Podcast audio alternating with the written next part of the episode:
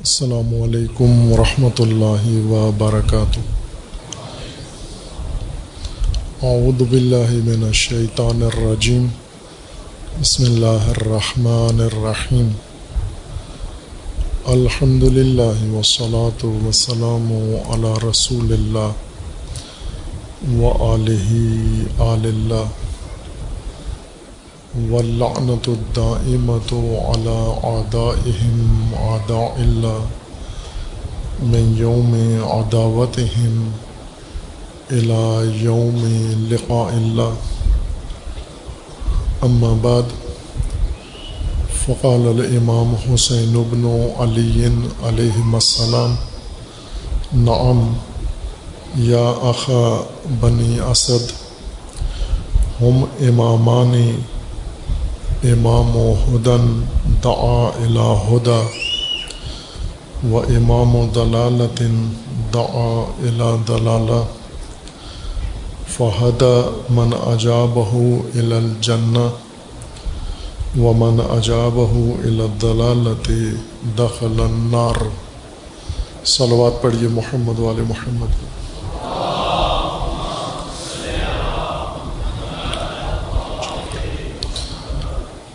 اللہ تبارک و تعالی تمام مومنین کو اپنے حفظ و امان میں محفوظ فرمائے۔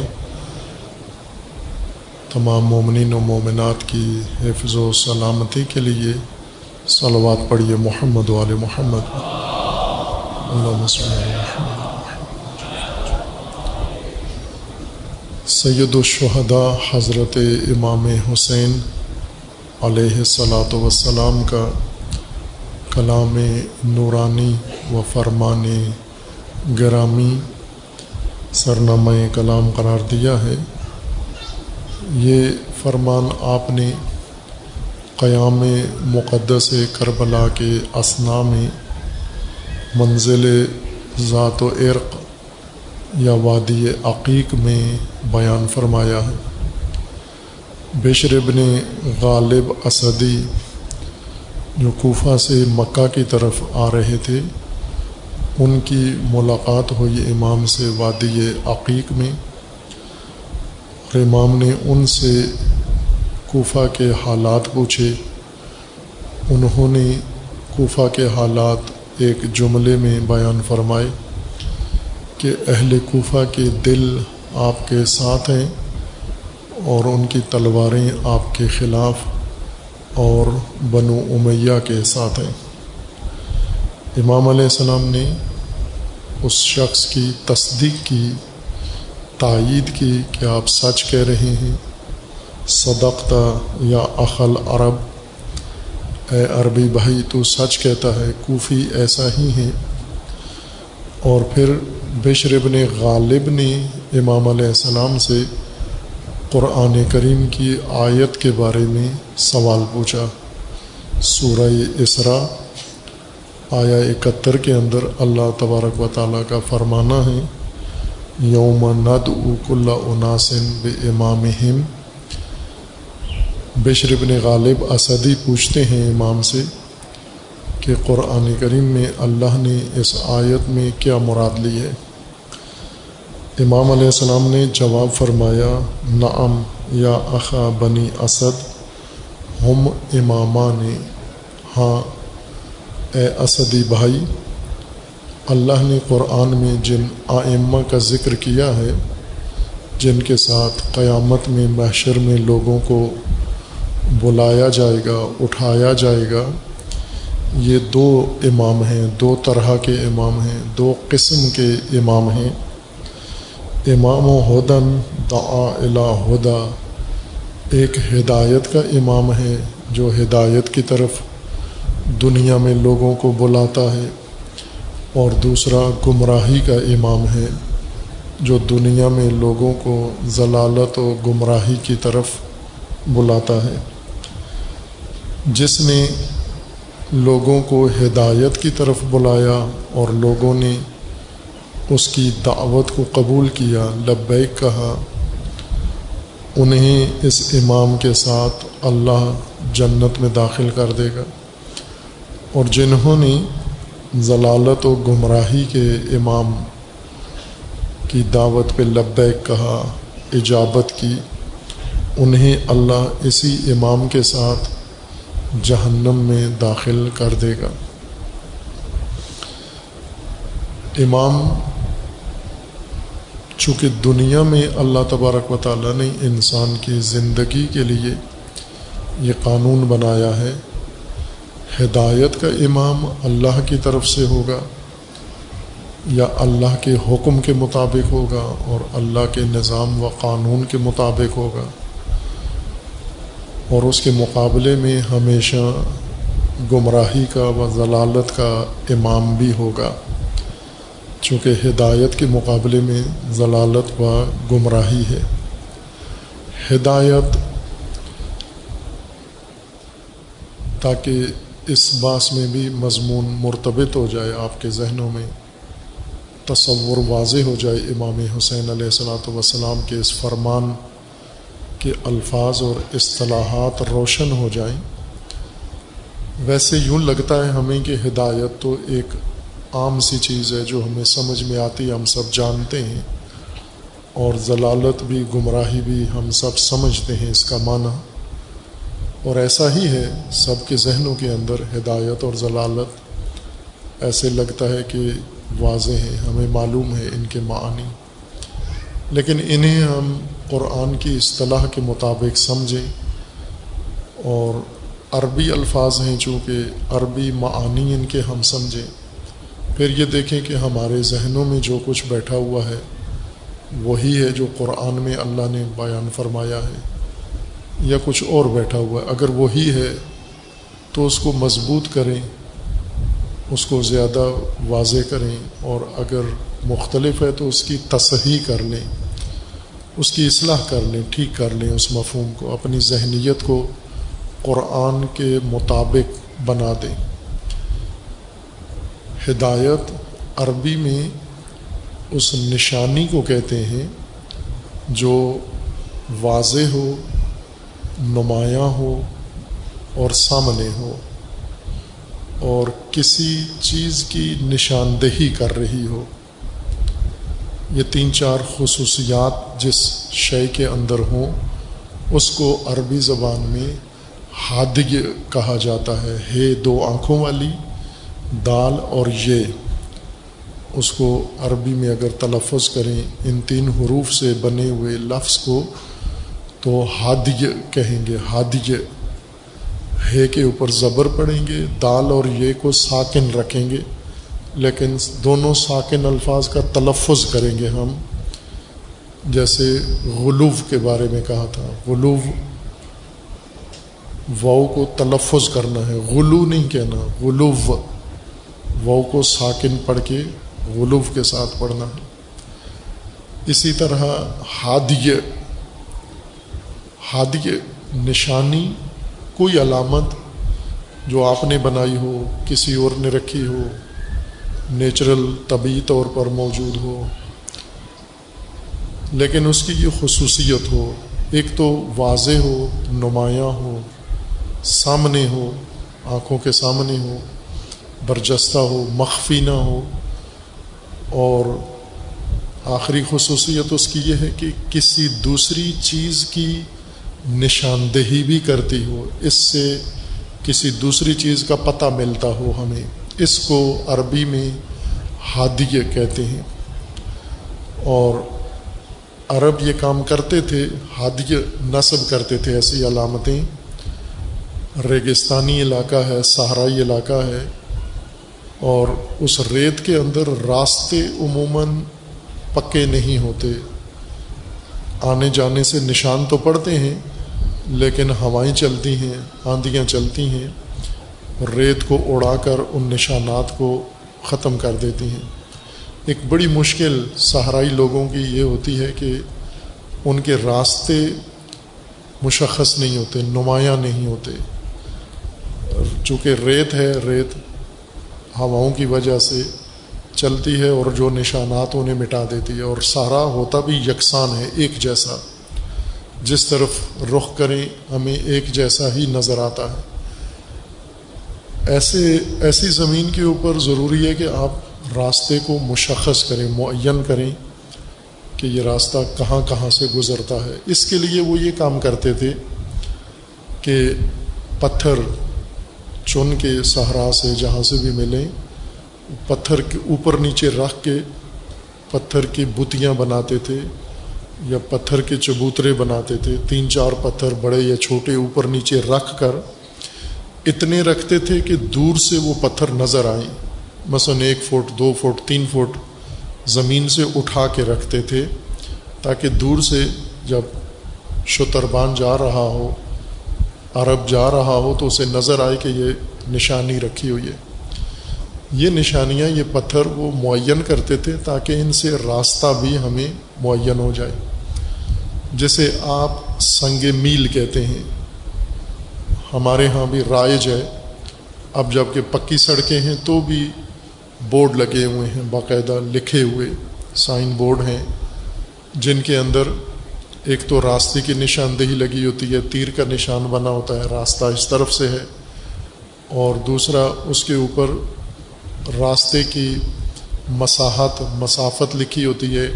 کتنے کلو میٹر آپ آ چکے ہیں، کتنے کلو میٹر آپ کی منزل مزید باقی ہے۔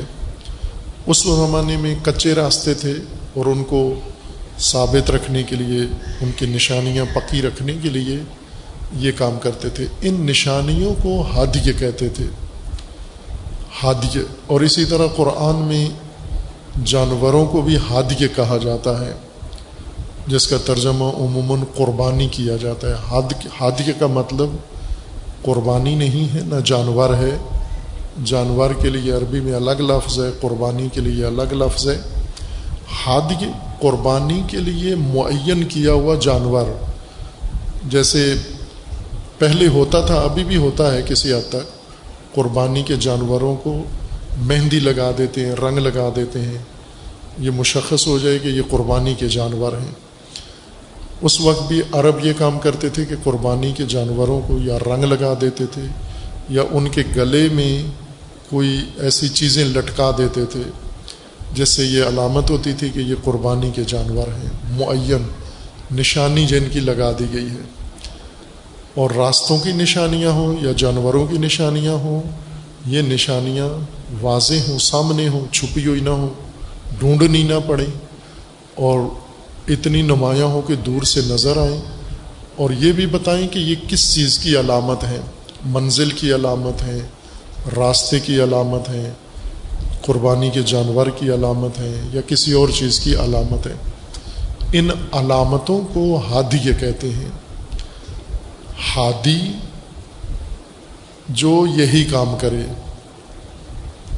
جو نمایاں ہو اس کے پاس روشن دلیلیں ہوں، اس کے پاس انسان کو بتانے کے لیے، منزل کی نشاندہی کے لیے اس کے پاس ثبوت ہوں، واضح، روشن، نمایاں، سامنے۔ ڈھکے چھپے نہ ہوں، پوشیدہ نہ ہوں، مخفی نہ ہوں، مبہم نہ ہوں۔ اور وہ ثبوت ایسے ہوں جو بالکل برملا ہمیں منزل بھی بتا دیں، راستہ بھی بتا دیں۔ ان دلیلوں کو ہدایت کہتے ہیں، ان نشانیوں کو ہدایت کہتے ہیں۔ یہ ممکن ہے جسمانی صورت میں ہوں، ممکن ہے مانوی صورت میں ہوں، ممکن ہے یہ دلائل کی صورت میں ہوں، ممکن ہے عبارتوں کی صورت میں ہوں، الفاظ کی صورت میں ہوں۔ ممکن ہے کسی کتاب کی صورت میں ہوں ممکن ہے گفتگو کی صورت میں ہوں جب بھی آپ کسی چیز کی نشاندہی کے لیے واضح علامتیں پیش کرتے ہیں، دلیلیں پیش کرتے ہیں اس سے ہادی ہدایت کہا جاتا ہے۔ یہ اس کے مقابلے میں لفظ ضلالت ہے، جسے عموماً ہم اردو میں منفی معنی کرتے ہیں، گمراہی یعنی بدکار انسان، فاسد انسان، مجرم انسان۔ لغوی معنی یہ نہیں ہے اس کا۔ لغوی معنی میں بدکاری، جرم، فساد شامل نہیں ہے۔ فاسق و فاجر ہونا جو شخص ضلالت کا شکار ہے، ضروری نہیں کہ فاسد بھی ہو، مجرم بھی ہو، بدکار بھی ہو بد کردار بھی ہو۔ یہ اردو میں اس کا معنی یوں بن گیا ہے، ضلالت۔ یہ ضال آدمی ہے، یہ ظالین میں سے ہے، یہ گمراہ ہے یعنی بالکل جہنمی انسان ہے۔ عربی لغت میں ضال کہتے ہیں کنفیوز آدمی کو یعنی جس کے پاس راستے کے لیے نشانیاں نہ ہوں، ایسی نشانیاں نہ ہوں جن سے راز، راستہ معلوم کر سکے، منزل معلوم کر سکے۔ اور کبھی کبھار ہوتا ہے، ہم سب کے ساتھ ہوتا ہے یہ کام، کہ آپ گاڑی چلا رہے ہیں یا موٹر سائیکل پہ جا رہے ہیں یا کسی کے ساتھ سفر کر رہے ہیں، ایک شہر کے اندر ایسے چوراہے میں جا پہنچتے ہیں، آپ کو یہ پتہ نہیں کہ جہاں آپ نے جانا ہے، جس راستے پر، سڑک پر، وہ کون سی ہے؟ چار سڑکیں ہیں، پانچ سڑکیں ہیں، ہر طرف ایک سڑک جا رہی ہے۔ مجھے کہاں جانا ہے، یہ نہیں معلوم آپ کو۔ میرا مطلوبہ ایڈریس کہاں ہے، جہاں مجھے جانا ہے اکثر اوقات یہ حیرت ہو جاتی ہے، کھڑے ہو جاتے ہیں وہاں پر۔ آج کل تو فوراً آپ موبائل نکال کے پوچھ لیتے ہیں، لوکیشن لے لیتے ہیں۔ لیکن جب نہیں تھے موبائل تو یہ پریشانی زیادہ تھی۔ لوگوں سے پوچھتے ہیں، وہاں کھڑے ہوئے لوگوں سے کہ مجھے فلاں پتے پہ جانا ہے، اس ایڈریس پہ جانا ہے، یہ بتائیے کدھر ہے؟ وہ ہماری رہنمائی کر دیتے تھے۔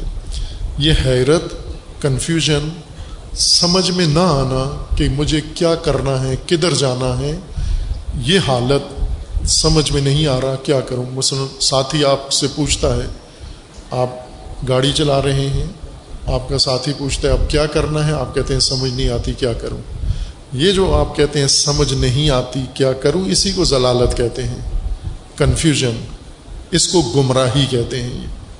یعنی معلوم نہیں ہے راستہ کدھر ہے، منزل کدھر ہے جانا کدھر ہے، کوئی فیصلہ نہیں کر پا رہا، فیصلہ کرنے کی پوزیشن میں نہیں ہوں۔ اس حالت کو ضلالت کہتے ہیں۔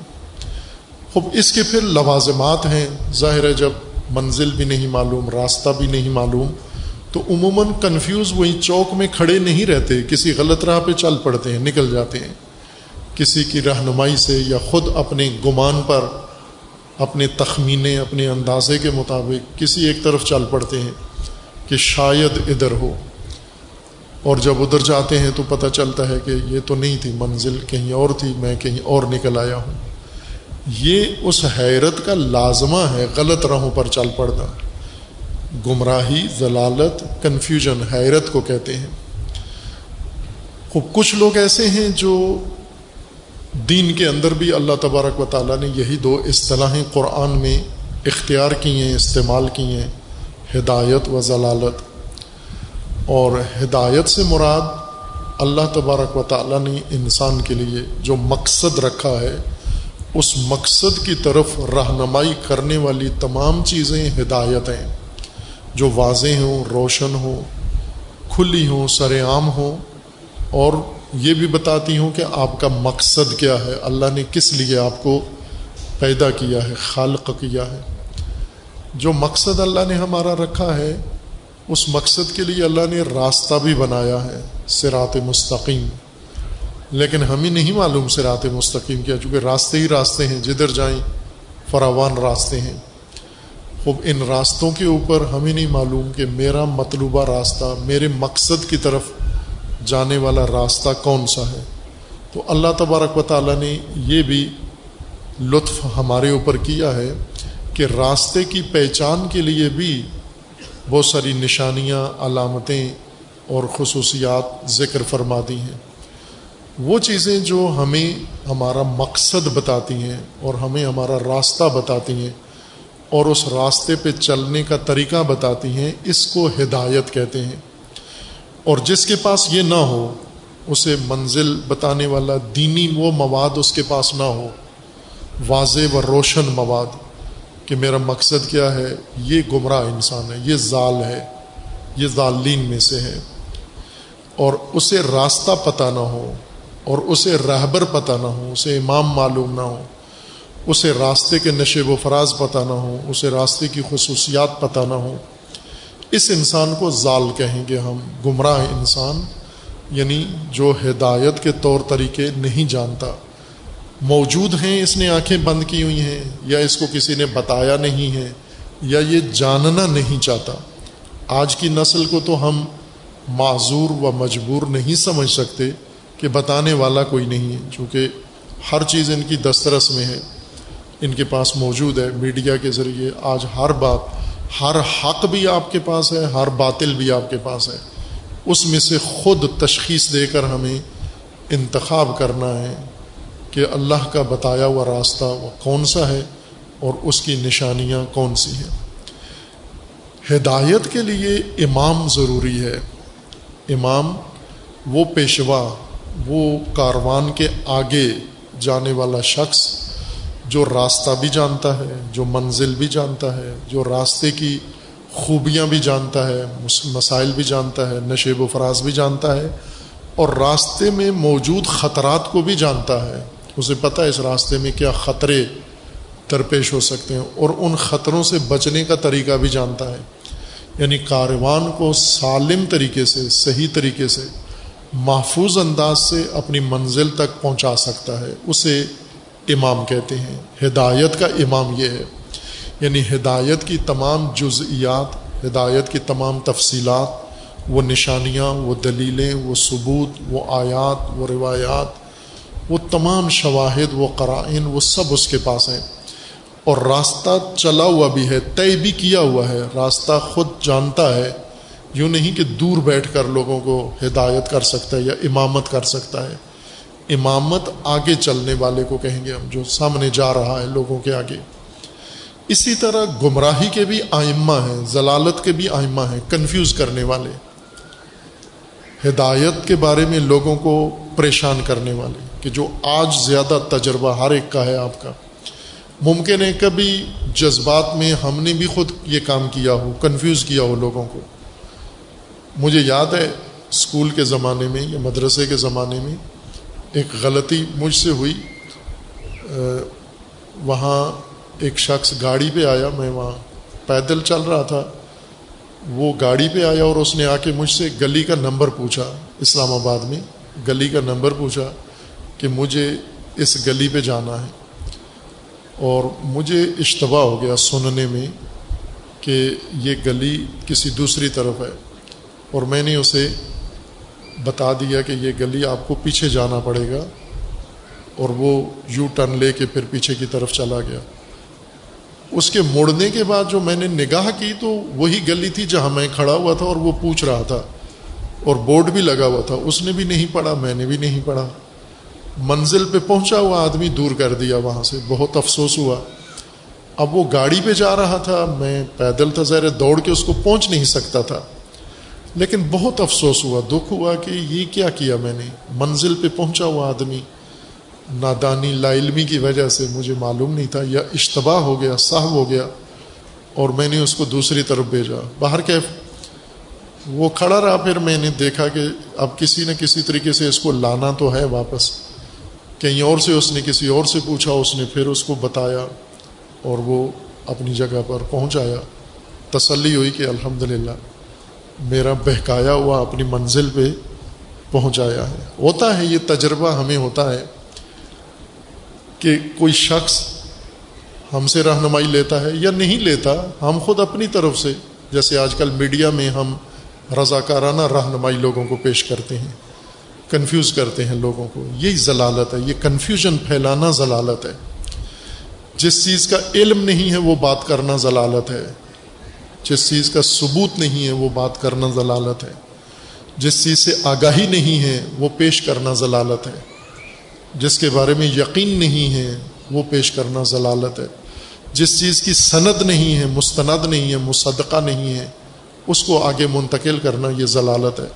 یہ جو اب ایک فیشن بن گیا ہے اور ایک سمجھیں رجحان عمومی بن گیا ہے کہ سب سے پہلے ہماری طرف سے ہمارا میسج لوگوں کو پہنچے غلط باتوں کے بارے میں، غلط خبروں کے بارے میں۔ اسی کو امام ضلالت کہتے ہیں۔ یہ جو دوسروں کو گمراہ کر رہا ہے، کنفیوز کر رہا ہے، دوسروں کے ذہنوں کو حیرت میں ڈال رہا ہے اور ان کے اوپر الجھا رہا ہے معاملات سیدھی بات نہیں کرتا، الجھا کے پیش کرتا ہے، گول مول کر کے پیش کرتا ہے، ہیر پھیر کر کے پیش کرتا ہے، یہ ضلالت ہے۔ امام ضلالت جو یہی الجھا رہا ہے، ٹی وی پہ بیٹھ کے کرے، چینل پہ بیٹھ کے کرے، ممبر پہ بیٹھ کے کرے، موبائل پہ کرے، کسی واٹس ایپ گروپ میں کرے، کسی اور میڈیا پیج پہ کرے، یہ کام یہی امام ضلالت ہے۔ ممکن ہے مسجد میں بیٹھ کے کرے، ممکن ہے مدرسے میں بیٹھ کر۔ یہ کام کر رہا ہوں، الجھا رہا ہوں، واضح بات، واضح نشانی اللہ کی نہیں بتا رہا لوگوں کو۔ یا لا علمی ہے، خود نہیں جانتا، یا جانتا ہے، لیکن مفاد اس کا ایسا ہے۔ یا پھر غافل ہے اس سے نافع میں، اور یہ جرم انجام دے رہا ہے۔ ہدایت و ضلالت کا یہ تصور جو قرآن نے پیش کیا ہے، امام ہدایت و امام ضلالت میں یہی دو تصور مراد ہیں۔ اللہ تبارک و تعالیٰ کا فرمان ہے، ہم قیامت میں ہر انسان کو اس کے امام کے ساتھ، ہر گروہ کو اس کے امام کے ساتھ اٹھائیں گے۔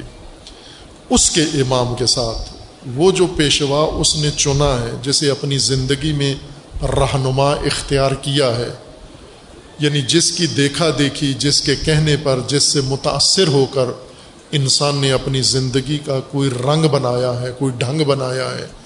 کوئی طرز بنائی ہے، کوئی انداز اپنایا ہے، وہی اس کا امام بن گیا ہے۔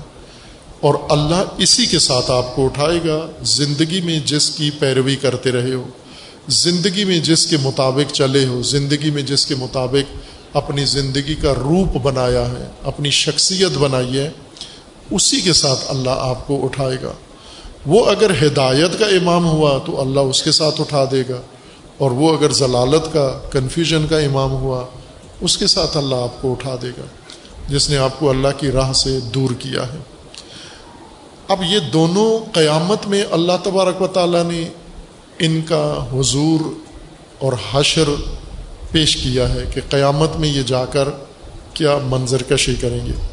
چند آیات قرآن کریم میں اس مضمون کی تکمیل کے لیے مشاہدہ کر لیں اور پھر ایک ہم اعداد و شمار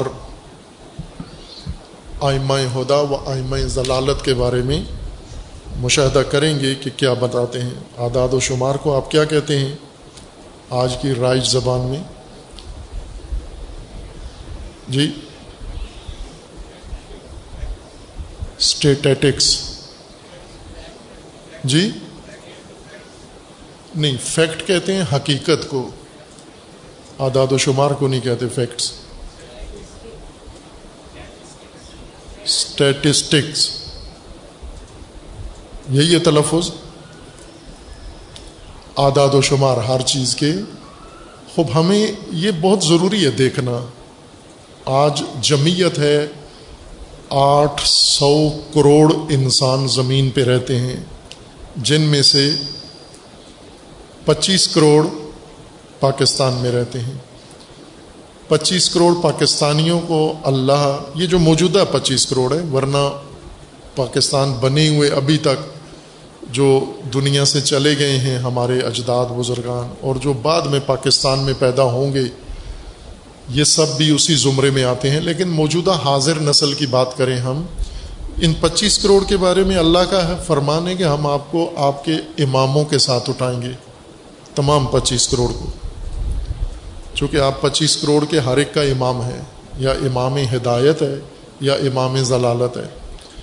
جو بھی آپ نے امام اختیار کیا ہے، قیامت اسی کے ساتھ ہوگی۔ دنیا جس کے ساتھ گزر رہی ہے، اسی کے ساتھ قیامت ہے آپ کی۔ یہ سیدھی سی بات ہے اللہ تبارک و تعالیٰ کی، قرآن کی۔ اس کو الجھا بھی نہیں سکتے۔ اتنی سیدھی بات ہے کہ اس کو ہیر پھیر بھی نہیں کر سکتے ہم۔ کہ جس کے ساتھ دنیا گزر رہی ہے، اسی کے ساتھ اللہ اٹھائے گا ہمیں۔ ایک بہت ہی اعلیٰ فوجی افسر مرحوم، بہت ہی اچھی پاکیزہ شخصیت ہے، آپ میں سے بعض ان کو جانتے ہوں گے۔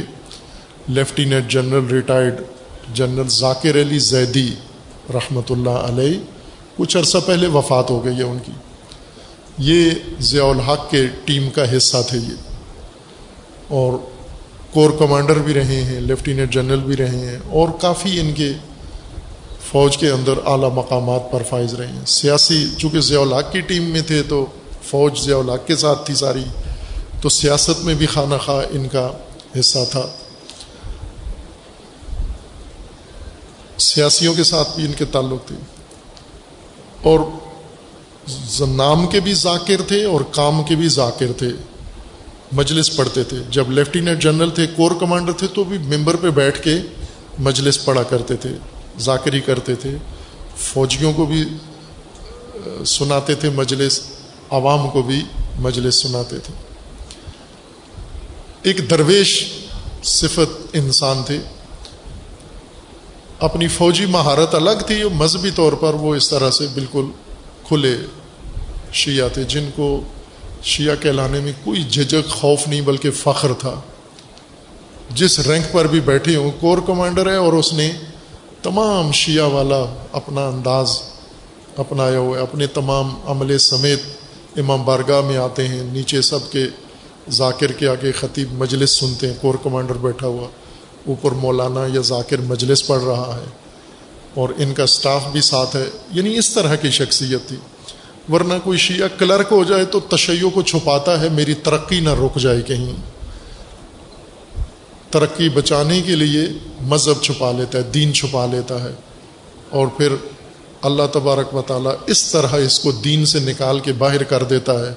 فاسق بنا دیتا ہے، فاسق دین سے نکلا ہوا، باہر بیٹھا ہوا انسان۔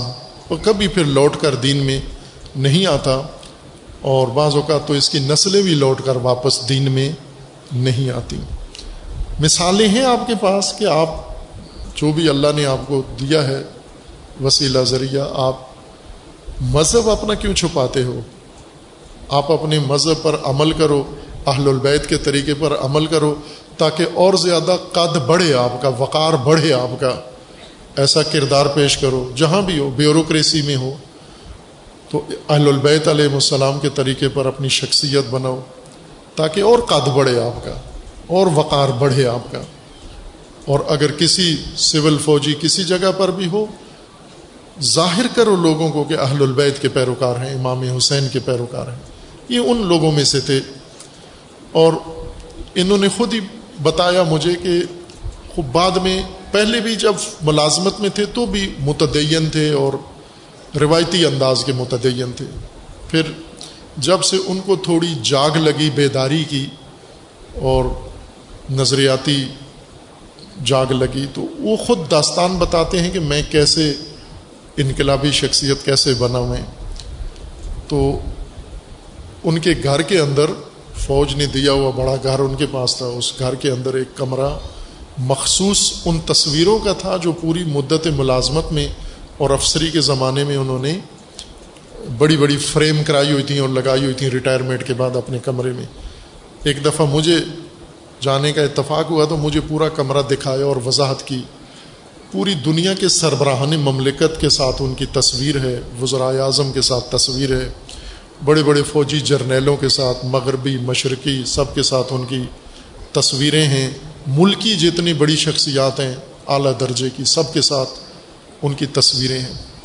تو وہ خود بتانے لگے کہ یہ انقلاب کیسے آیا، کہنے لگے کہ میں اسی طرح اور بڑے شوق سے بریفنگ دیتے تھے. یہ تصویر پوری ڈیٹیل بتاتے تھے. یہ تصویر فلاں سال کی ہے، یہ فلاں بندہ آیا تھا.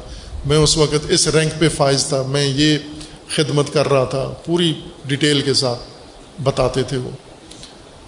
کہتے ہیں ایک دن میں کسی کو یہی ساری وضاحتیں کر رہا تھا، بڑے شغف کے ساتھ اور بڑے شوق کے ساتھ، بڑے جذبے کے ساتھ. تو چھوٹا بیٹا مجھے دیکھ کر مجھے یہ کہتا ہے کہ بابا، یہ جتنی تصویریں ہیں، جن جن کے ساتھ تصویریں ہیں، زندگی تو ساری ان کے ساتھ گزار دی ہے آپ نے۔ یہ تصویریں گواہی دے رہی ہیں کہ آپ نے ان سب کے ساتھ زندگی گزاری ہے۔ کیا آپ پسند کرو گے کہ مرنے کے بعد بھی انہی کے ساتھ اللہ آپ کو شمار کرے؟ بیٹے نے باپ کو کہا۔ وہ مرحوم کہا کرتے تھے کہ سب اولاد کو والدین سے ہدایت ملتی ہے، مجھے بیٹے سے ہدایت ملی ہے۔ بیٹے نے یہ باپ کو کہا کہ یہ جن کے ساتھ زندگی گزاری ہے اور خوش ہو رہے ہو، سجا کے رکھا ہوا ہے، پسند کرو گے، مرنے کے بعد بھی انہی کے ساتھ اللہ آپ کو اٹھائے۔ ان ایک ایک کو ضیاء الحق کے ساتھ اللہ اٹھائے آپ کو۔ فلاں جرنیل، فلاں پرنس کے ساتھ، فلاں سربراہ مملکت کے ساتھ۔ تو کہنے لگے، جیسے زلزلہ آیا ہو اور مجھ پر چھت گر گئی ہو اور میرے پاؤں سے زمین نکل گئی ہو، میری یہ کیفیت ہوگی۔ ٹھٹک گیا میں وہاں پر۔ تھوڑی دیر سوچا کہ یہ کیا کہہ دیا اس بچے نے۔ اور کہا پھر فوراً میں نے کہا کہ یہ تو ناممکن ہے کہ میں آخرت میں، قیامت میں ان کے ساتھ اٹھایا جاؤں۔ تو کہا جس کے ساتھ دنیا ہے اسی کے ساتھ اٹھا جاؤ گے۔ دنیا تو ان کے ساتھ گزار دی ہے آپ نے۔ آخرت میں ان کے ساتھ اٹھنا پسند کرو گے، کہا نہیں کروں گا پسند۔ اب جب نہیں پسند کرو گے تو پھر دنیا میں کوئی ایسا پسند کرو جس کے ساتھ آخرت میں بھی اٹھائے جاؤ اور خوف اور کھٹکا نہ ہو تمہیں۔ تو اسی دن کہنے لگے کہ انہوں نے وہ تصویریں اتارنا شروع کی اور اتار کے وہ جس طریقے سے اتار رہے تھے ظاہر ان کے ٹوٹنے کا خطرہ تھا بیٹے نے ساتھ کہا، یہ چونکہ ایک ہسٹری ہے آپ کی ملازمت کی، تو ان کو ضائع نہیں کرتے، محفوظ کرتے ہیں۔ اور ایک صندوق میں تالا لگا کے ان کو رکھ دیا۔ اور پھر اس کے بعد یہ اسی بزرگوار کی بات ہے۔ انہوں نے ضیاء الحق نے بالکل ہر چیز پاکستان کی نئی بنانا شروع کی۔ نادرا بنایا، نیب بنایا، یہ بلدیاتی نیا نظام بنایا۔ اور یہ تینوں جرنیل جنہوں نے نادرا نیب اور بلدیاتی نظام بنایا، یہ شیعہ تھے۔ ضیاء الحق کی ٹیم میں یہ بھی شیعہ جرنیل تھے۔ جرنل امجد نقوی صاحب ابھی موجود ہیں۔ ان کی ٹیم کا حصہ تھے۔ جنرل تنویر موجود تھے، ابھی موجود ہیں، زندہ ہیں۔ یہ ان کی ٹیم کا حصہ تھے۔ یہ ان کے ہاتھوں کا بنایا ہوا نظام ہے۔ انہیں انہوں نے یہ ٹاسک دیا کہ آپ پاکستان کے لیے نیا سسٹم تجویز کریں۔ اب وہ جرنیل تھے، ظاہر ہے جرنیلوں کی جرنیلوں سے دوستی ہوتی ہے۔ وہ حاضر سروس جرنیل تھے، یہ زیدی صاحب ریٹائرڈ جرنیل تھے۔ وہ حاضر سروس جرنیل جس کو بلدیاتی نظام بنانے کا نیا بلدیاتی نظام جس میں ناظم چیئرمین اور وہ پینل بنانے کا بنا تھا، وہ ڈیزائن کر رہے تھے۔ اس وقت فائنل نہیں ہو رہا تھا، انہیں سمجھ نہیں آ رہی تھی کہ ہم کیسے بنائیں۔ مشاورت کر رہے تھے بڑے بڑے ریٹائرڈ جرنیلوں سے۔ حمید گل صاحب سے مل رہے تھے، فلاں سے مل رہے تھے، فلاں سے مل رہے تھے۔ ان کے پاس بھی آئے، زیدی صاحب کے پاس کہ آپ کچھ بتائیں، ہم اس مخمسے میں پڑے ہوئے ہیں، نیا نظام چیف نے کہا ہے بنائیں، سمجھ نہیں آ رہی کیسے نیا نظام بنائیں۔ تو زیدی صاحب نے بغیر کسی جھجک کے، بغیر کسی لگی لپٹی کے، بغیر کسی بات کے فوراً انہوں نے کہا تھا کہ اگر تمہیں اختیار دے دیا گیا اور تم جو بناؤ وہ لاگو ہوگا، تو میں تمہیں کہتا ہوں ولایت فقی کا نظام بناؤ پاکستان کے لیے۔ وہ جرنیل حیران ہو گیا کہ آپ کیا کہہ رہے ہیں جرنیل صاحب، آپ ہوش میں ہیں؟ آپ کیا کہہ رہے ہیں؟ کہا، میں ہوش میں ہوں، میں کہہ رہا ہوں آپ کو۔ کہا، کیسے بنائیں؟ اس نے کہا، میں بتاتا ہوں کیسے بنائیں آپ۔ پہلے موجود ہے، ماڈل موجود ہے، میں آپ کو لے کے جاتا ہوں۔ آپ اسٹڈی کرو، مطالعہ کرو، ولایت کا نظام، امامت کا نظام، اور اس کو اپنے ملک کے اندر۔ اب وہ بھی شیعہ ہے جو بنانے جا رہا ہے، اور جو مشورہ دے رہے وہ بھی شیعہ ہے۔ لیکن فرق دونوں کے اندر اتنا تھا کہ یہ ڈنکے کی چوٹ پر ان کو کہہ رہے ہیں، ولایت کا نظام بنو خوب، یہ وہ انقلاب اور تحول کے بعد کی بات ہے کہ جب پتہ چلا کہ جن کے ساتھ دنیا گزاری ہے، میں پسند نہیں کرتا ان کے ساتھ آخرت میں اٹھایا جاؤں۔ لیکن یہ آپ کی پسند پر تو نہیں ہے، یہ تو اللہ کا قانون ہے۔ جس کے ساتھ دنیا گزاری ہے، اسی کے ساتھ آخرت میں اٹھائے جاؤ گے۔ یہی آپ کے پیشوا ہیں، یہی آپ کے ساتھی ہیں، یہی اناس۔ یوم ند او کل اناسن، اناس لوگوں کا گروہ، دڑا جمیت مجموعہ، کس جمیت میں، کس قبیلے میں؟ ابھی تو ہم تقسیم شدہ ہیں، بٹے ہوئے ہیں، کوئی اس پارٹی میں، کوئی اس پارٹی میں، کوئی اس گروہ میں، کوئی اس گروہ میں۔ آخرت میں کس گروہ کے ساتھ اٹھائے جائیں گے؟ اس اناس کے گروہ کے ساتھ جس کے ساتھ زندگی گزار رہی ہے۔ جن کے انداز کی زندگی گزار رہے ہیں، جن سے ہماری زندگی کا رنگ ملتا جلتا ہے، ان کے ساتھ اٹھائے جائیں گے۔ وہ بھی سوچ لیں جن کے ساتھ زندگی گزر رہی ہے، انہیں تو جانتے ہیں آپ۔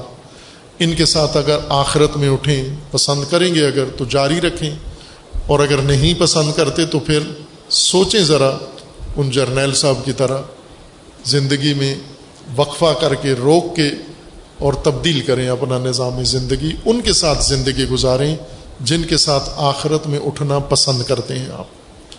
اللہ تبارک و تعالیٰ نے قرآن کریم میں چند آیات کے اندر یہ ذکر فرمایا ہے کہ یہ جو آئمہ ضلالت ہیں، یہ آخرت میں ان کے ساتھ ان کے ماننے والے اٹھائے جائیں گے اور ان کا حال کیا ہوگا۔ زیادہ آیات ہیں میں ایک دو جتنی مجلس کے وقت کے اندر گنجائش ہے میں آپ کی خدمت میں پیش کروں گا، باقی انشاءاللہ مطالعہ کریں گے آپ۔ سورہ مبارکہ احزاب۔ تینتیس نمبر سورہ ہے۔ سورہ احزاب کی بہت ایک شیعہ کے لیے کم از کم بہت اچھی علامت ہے۔ جس آیت، جس سورہ کے اندر آیت تطہیر ہے۔ آیت تطہیر تو جانتے ہیں نا سب؟ انما یرید اللہ لیذہب عنکم الرجس اہل البیت و یطہرکم تطہیرا۔ یہ آیت سورہ احزاب میں ہے۔ پس آسان ہے اس کو ذہن میں رکھنا۔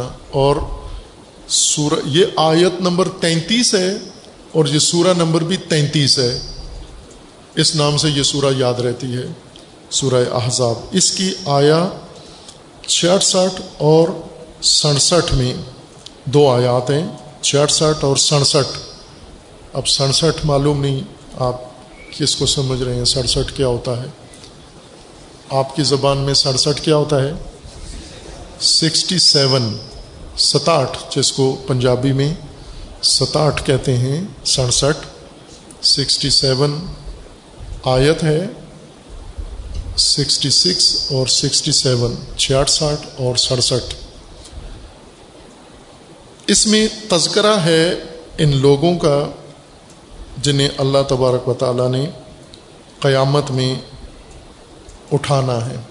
اٹھانے کے بعد آیا چھیاسٹھ میں ہے، یوم تو قلب و وجوہ ہوم فنار یقولون یا لئی تنا اللہ و عطا رسول جب ان اناس کو، گروہوں کو، جہنمیوں کو اٹھایا جائے گا قیامت میں اور انہیں آگ چکھائی جائے گی اور ان کے الٹ پلٹا جائے گا، ان کو بار بی کیو کی سیخ کی طرح انہیں گھمایا جائے گا جہنم کے آگ پر اس وقت یہ حسرت کریں گے، یا لئی تنا اے کاش عطا اللہ و عطا رسول اے کاش ہم نے دنیا میں اللہ کی اطاعت کی ہوتی یا رسول اللہ کی اطاعت کی ہوتی؟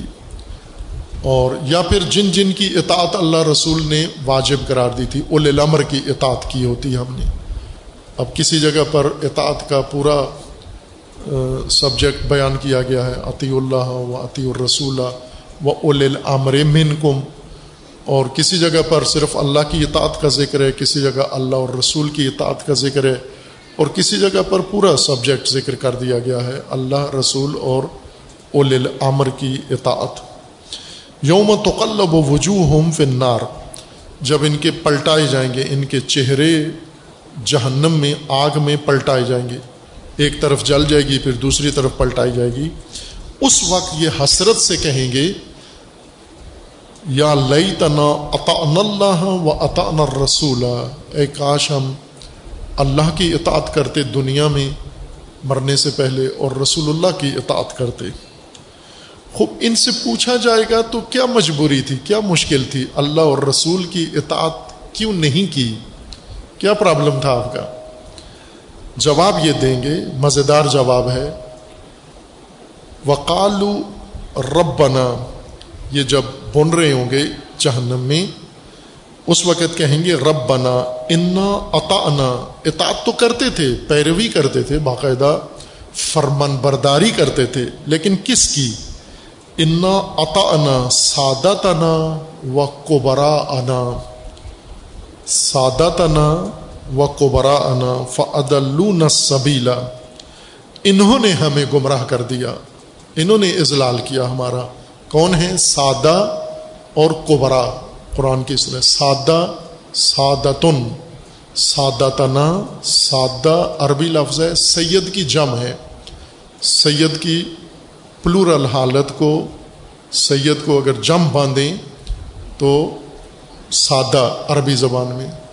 سادات بھی کہتے ہیں، سادتن بھی کہتے ہیں۔ عربی قاعدے کے مطابق۔ وہ قبرا انا اور اپنے اکابرین بڑے، اپنے سرداروں اور اپنے اکابرین اور بڑوں اور وڈیروں کی اطاعت کی ہم نے۔ فعدل سبیلا جب ان کی اطاعت کی انہوں نے ہمیں گمراہ کر دیا۔ وہ خود بھی گمراہ تھے، بڑے۔ سردار اور اکابرین بڑے قبرا ہمارے گمراہ تھے۔ ہم نے ان کی اطاعت کی، انہوں نے ہمیں بھی گمراہ کر دیا۔ اب کیا کر؟ اللہ تبارک و تعالیٰ سے یہ دعا کرتے ہیں رب بنا آتہم ضعفین من العذاب ولعنہم لعنا کبیرہ اے پروردگار، ان کو، یہ جو بڑے ہیں، جن کی وجہ سے ہم جہنم پہنچے ہیں، یہ بھی جہنم میں ہی ہیں، لیکن ان کا دگنا کر دے عذاب، دوہرا کر دے عذاب۔ ایک ان کی اپنی گمراہی کا اور ایک ہماری گمراہی کا۔ عربی زبان میں ہم اردو میں سید آل رسول کو کہتے ہیں۔ اولاد امیر المومنین و جناب سیدہ کو پاکستان میں یا عام باقی معاشروں میں بھی سید کہتے ہیں۔ افغانستان میں، ایران میں۔ عرب سید نہیں کہتے۔ عربی لفظ سید کا مطلب ہوتا ہے احترام کا، جناب۔ لہذا وہ جو بائیڈن کو بھی سید جو بائیڈن کہتے ہیں، مودی کو بھی سید مودی۔ خبریں سنیں آپ کی یا پڑھیں۔ تو وہ ہر ایک کو سید کہتے ہیں۔ آپ کے پاکستان کے جتنے بھی سیاسی لوگ ہیں، جو خبروں میں آتے ہیں، ان سب کو وہ سید کہتے ہیں۔ لغت میں۔ سید کا مطلب ہوتا ہے سردار، بڑا، نمایاں شخصیت۔ کسی بھی سماج کے اندر، معاشرے کے اندر جو بہت برجستہ، نمایاں شخصیت ہو، اس کو سید کہتے ہیں۔ اور عموماً سردار، نواب یہ جو کسی قبیلے کے اندر بڑی شخصیت بن جاتی ہے، سرداری تک پہنچ جاتا ہے، باقی اس کی اطاعت کرتے ہیں، احترام کرتے ہیں، اس کے پیچھے چلتے ہیں، اس کو سید کہا جاتا ہے عربی زبان کے مطابق۔ اور عرب جب آل رسول بیان کرتے ہیں تو انہیں وہ ہاشمی کہتے ہیں۔ ہاشمی کہتے ہیں، یا قدیم اصطلاح ان کی شریف ہے شرفا شرفا سے مراد یعنی آل رسول۔ شریف ہے یعنی آل رسول میں سے ہے۔ شرف سے، چونکہ باشرف نصب ہے باشرف خاندان ہے، اس لیے آل رسول ہے۔ لیکن ابھی جو آپ کی اصطلاح ہے سادات آل رسول کو کہتے ہیں، وہ اپنی جگہ، قرآن کی اصطلاح اپنی جگہ ہے۔ سادات سے مراد سردار، بڑے، وڈیرے جیسے ہیں پاکستان کے اندر۔ ہر طبقے کا جو بڑا آدمی ہے، سرداری جس کو حاصل ہے، نوابی جس کو حاصل ہے، اور اپنی رعایا ہے، اس کی پیروکار ہیں، اس کے یہ ان کا سید سمجھا جاتا ہے، سردار سمجھا جاتا ہے۔ جہنم میں جب یہ چھوٹا طبقہ جلایا جائے گا، یہ کہیں گے، اے کاش ہم اللہ اور اللہ کے رسول کی اطاعت کرتے۔ انہیں کہا جائے گا، کیا رکاوٹ تھی؟ کیوں اللہ اور رسول کی اطاعت نہیں کی؟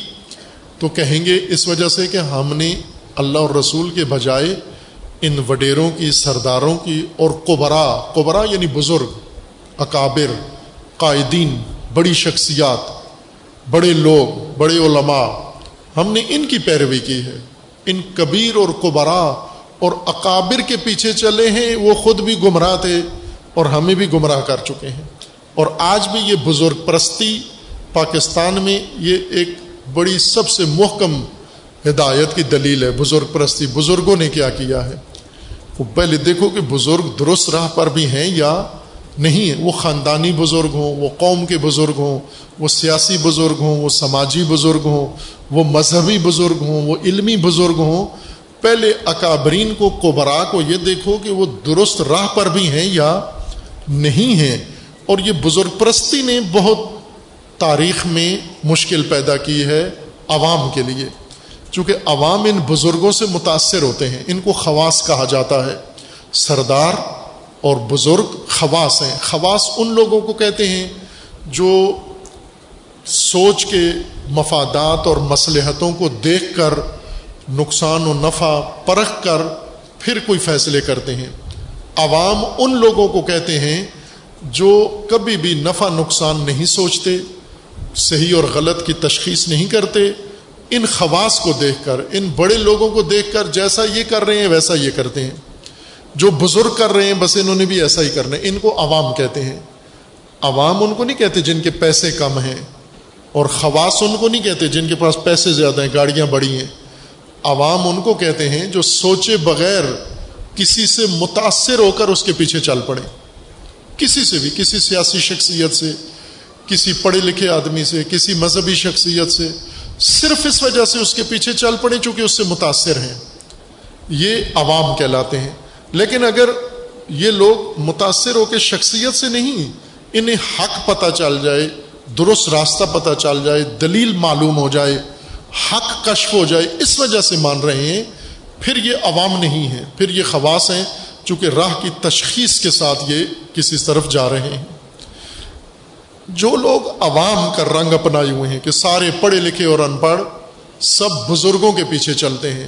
قرآن انہیں بزرگوں کو بتا رہا ہے یہ بزرگ بھی جہنم میں ہوں گے، یہ سردار بھی جہنم میں ہوں گے، ان سے متاثر عوام بھی جہنم میں ہوں گے۔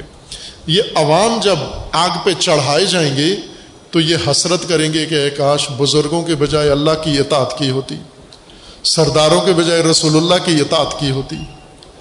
اس لیے یہ عوام اللہ سے تقاضا کریں گے کہ خدایا انہیں دوہرا عذاب دے۔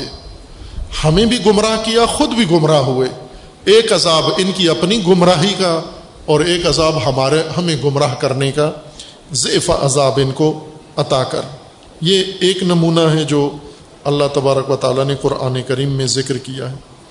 اس کے بعد والی جو سورہ ہے، سورہ صبا اس میں بھی ایک خوبصورت آیت ہے۔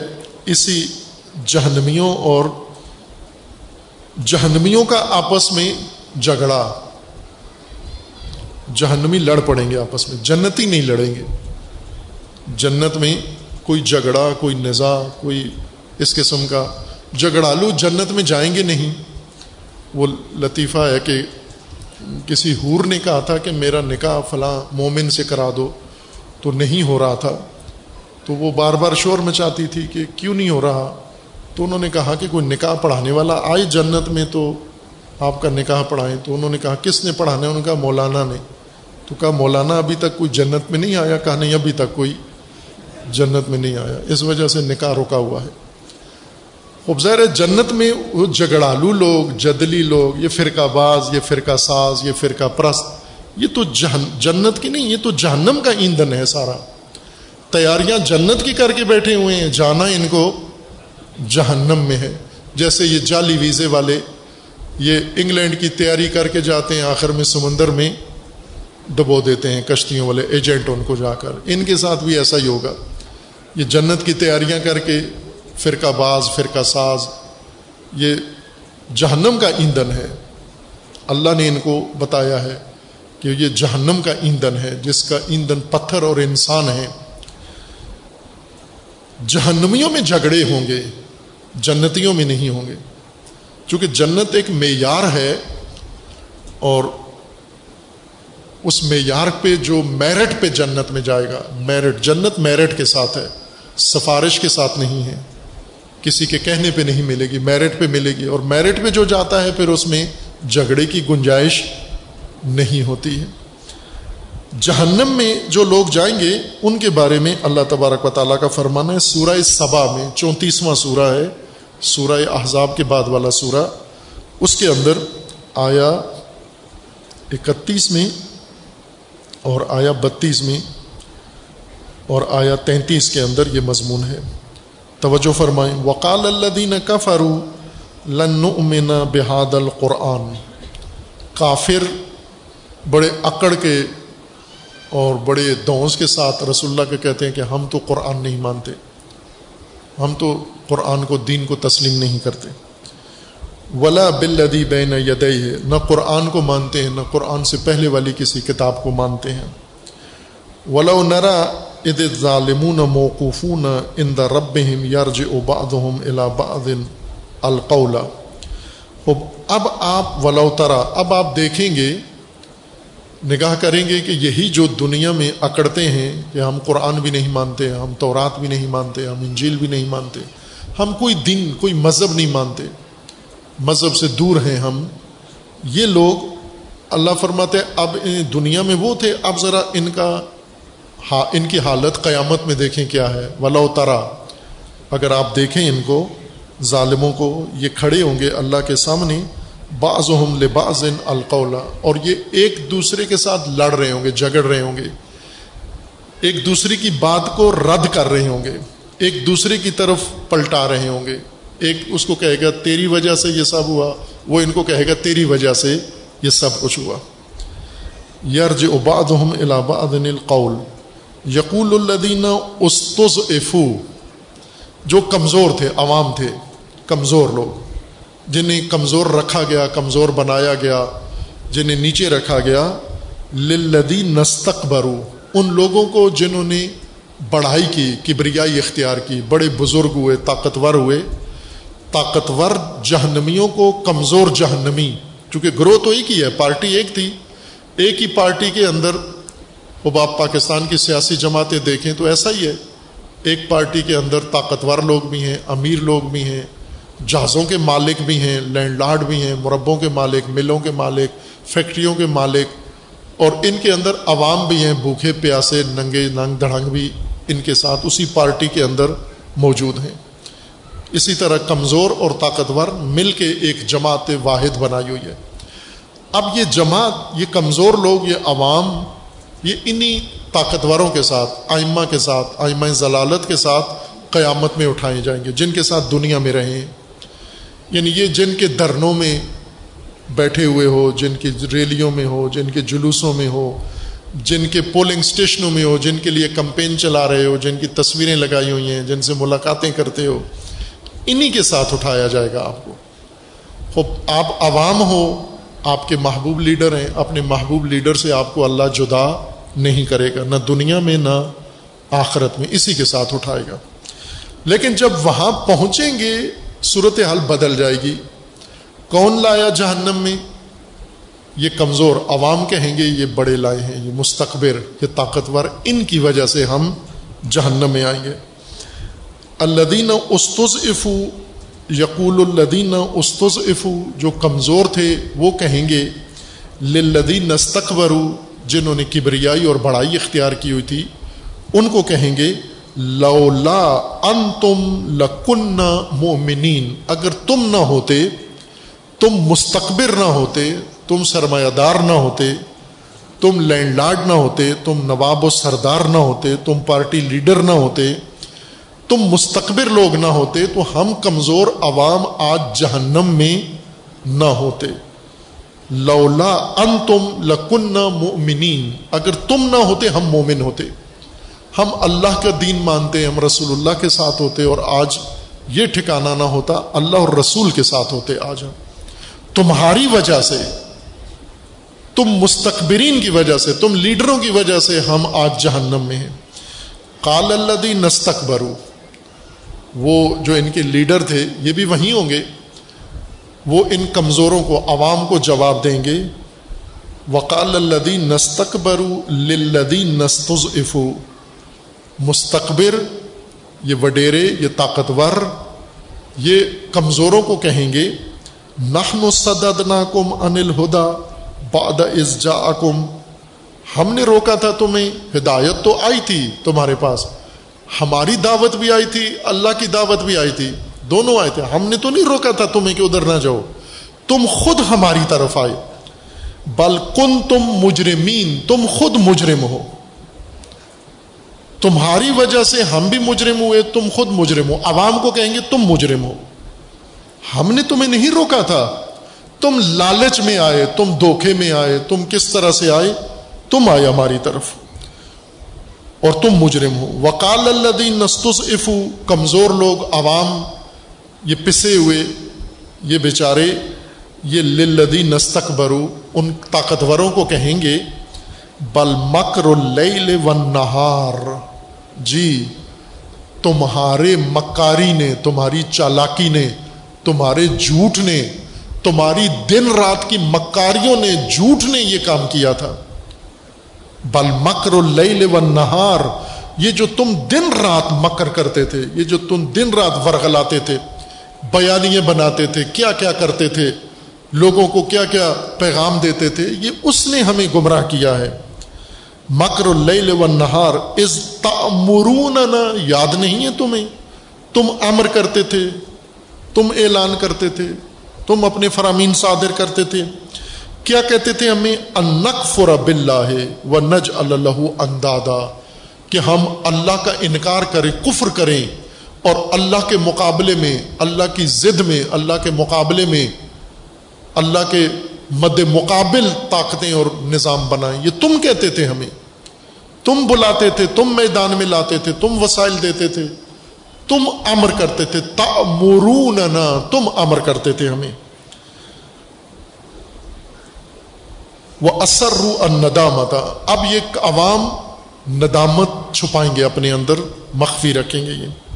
لما رو العذاب و جعلن الاغلا لفی آنا کے لدین کفرو حل تجزون حل یجزون اللہ ماکانو یا ملون پھر اللہ اب ان دونوں کے گردنوں میں امام اور معموم امت لیڈر اور عوام دونوں کے گلوں میں توق ڈالے جائیں گے۔ یعنی یوں نہیں کہ جھگڑا آپس میں ہوگا اور پھر دوبارہ نظر ثانی ہوگی۔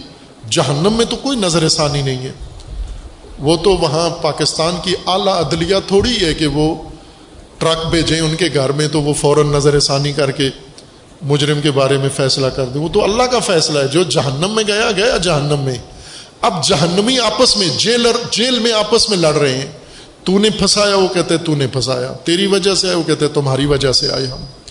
اب دونوں کا علاج کیا ہے کہ جھگڑا ختم، دونوں کے گردنوں میں توق ڈالو اور دونوں کو جہنم میں اویزا کرو اور اگلا مرحلہ جہنم کا ان کے بارے میں جاری کرو اور رائج کر دو۔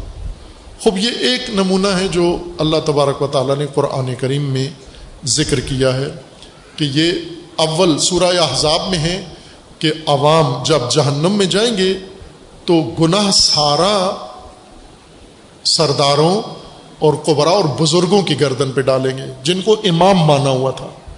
یہی آئمہ ہیں ان کے۔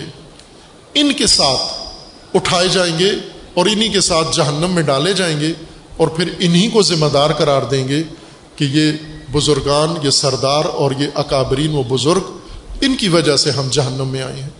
سورہ صبا میں ہے کہ یہ لڑیں گے آپس میں۔ امام اور معموم سردار اور ریت عوام اور لیڈر یہ جہنم میں لڑیں گے۔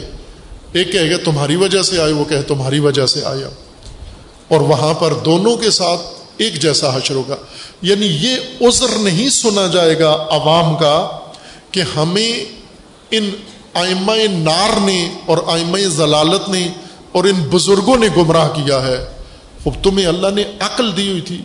اگر کوئی بزرگ تمہیں گمراہ کرنے آ جاؤ تو اللہ نے کہیں آیت اتاری ہے کہ اگر کوئی بزرگ گمراہ کرے تو ہو جاؤ گمراہ، اگر کوئی سردار گمراہ کرے تو ہو جاؤ گمراہ، اگر کوئی سید گمراہ کرے تو ہو جاؤ گمراہ۔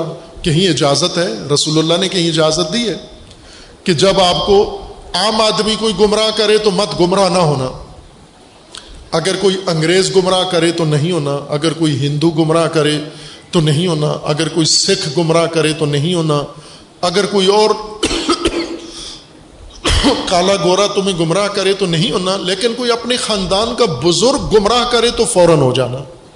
یہ ہے کسی جگہ دین کی تعلیم ہے۔ اگر اپنے فرقے کا کوئی بزرگ تمہیں گمراہ کرے تو فوراً گمراہ ہو جانا۔ اپنے مذہب و مسلک کا کوئی تمہیں گمراہ کرے تو فوراً گمراہ ہو جانا۔ وہ آپ دیکھیں فرقوں کے بزرگوں نے کتنی گمراہی پھیلائی ہوئی ہے۔ ابھی آج تاسو گزرا ہے اور کل عاشور ہے۔ اور پاکستان پچیس کروڑ کو چھٹی ہے۔ یہ چھٹی کس لیے ہے؟ احترام میں، سید الشہدا میں۔ یہ چھٹی کیسے گزاریں گے یہ یہ لوگ۔ ان میں ایک طبقہ تو لا مذہب ہے، بے دین ہے، جنہیں شاید پتہ بھی نہیں ہے امام حسین علیہ السلام کے بارے میں۔ یہ جو نئی نسل پروان چڑھ رہی ہے، شیشے والی اور حکے والی اور موبائل والی، انہیں معلوم ہی نہیں ہوگا۔ انہوں نے نام ہی نہیں سنا ہوگا کسی جگہ، کسی سے۔ لیکن یہ مذہبی طبقہ، یہ مسجدی طبقہ، یہ داڑیوں والے، یہ ذکر والے، یہ رسول اللہ کے عاشق، یہ تاسو اور عاشورہ کو کیا کریں گے؟ جو عشق رسول میں سمجھ رہے ہیں کہ یہ دیوانے ہو گئے ہیں، عشق رسول میں، یہ نواسا رسول کے یوم شہادت پہ تاسو و عاشورہ کیسے منائیں گے؟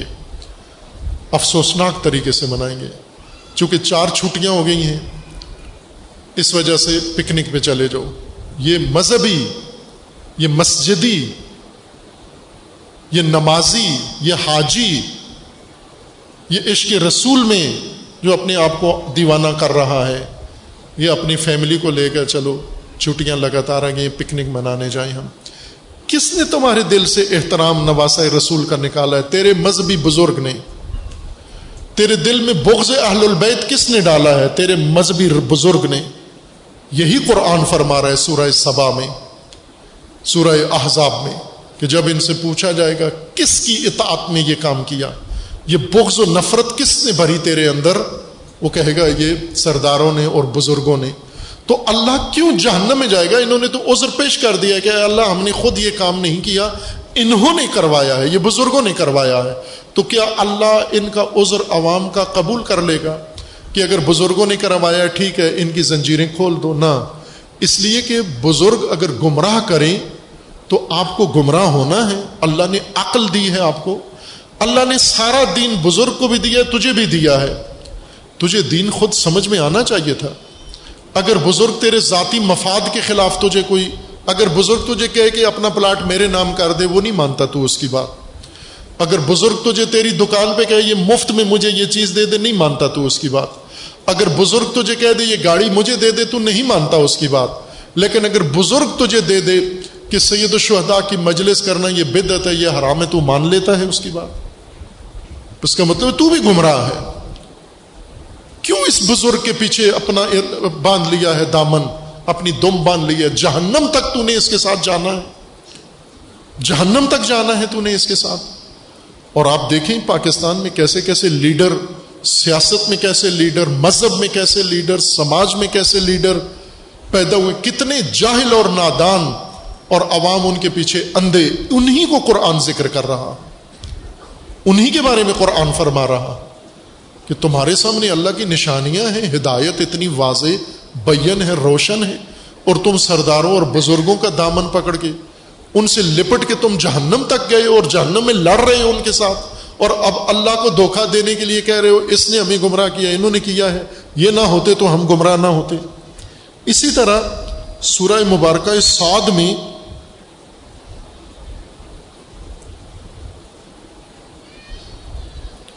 انہیں جہنمیوں کا ایک اور مکالمہ، ایک لڑائی ہے جہنمیوں کی آپس میں۔ سورہ مبارکہ سعد آیا، پچپن کے بعد یہ مضمون ہے۔ چھوٹی چھوٹی آیات ہیں اس کی۔ ہاد و ان لطاغین لشر معابن۔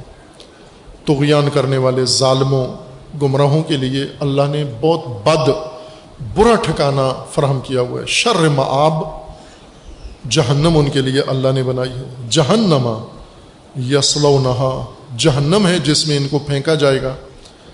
فبی سل مہاد بہت بری جگہ ان کے لیے ٹھکانا بنایا ہے۔ حاضہ فل یزوقو حمیم و غساق۔ خوب، یہ لو یہ جہنم ہے تمہاری اور اس میں اب پیپ اور پانی گرم اور گندا، یہ پیو تم، یہ تمہاری خوراک ہے۔ وہ آخر و من شکل ہی ازواج۔ اور اس کے علاوہ پیپ اور گندگی اور لجن کی طرح کی اور چیزیں، ملتی جلتی چیزیں۔ اس کی ہم شکل اور مشابہ چیزیں یہ بھی ان کو دی جائیں گی۔ ہادہ فوج ان مقتحم معاکم ہادہ فوج ان مقتحم معاکم اللہ تبارک و تعالیٰ جو پہلے سے جہنم میں پہلے داخل کر دیے جائیں گے، انہیں کہا جائے گا کہ یہ لو نیا دستہ، نئی فوج، نئی جمعیت، نئی پارٹی تمہارے ساتھ جہنم میں آ کے مل گئی ہے۔ ہاں فوج ان یہ گروہ نیا لوگوں کا مختحمن جو ڈالا گیا ہے جہنم کے اندر، معاکم، تمہارے ساتھ آ ملا ہے۔ لا مرحبا بہم ان سال النار۔ وہ کیا کہیں گے؟ عجیب، یہ یہاں جہنم میں بھی ہمارے ساتھ آ گئے یہی بزرگ۔ بزرگ خوش ہوں گے کہ جہنم میں تو چلے گئے، لیکن پبلک کو ابھی پتہ نہیں چلا کہ ہم جہنم میں ہیں۔ اس بات پہ خوش بیٹھے ہوں گے۔ لیکن جو ہی پبلک کو، پہلے اللہ ان کو، آئمہ نار کو، آئمہ ضلالت و بزرگوں، سرداروں کو اللہ جہنم میں بھیجے گا، مستقبرین کو۔ پھر ان سے متاثر عوام کو، انہی کے ساتھ، انہی کے اس حصے میں جہنم میں بھیجے گا اللہ۔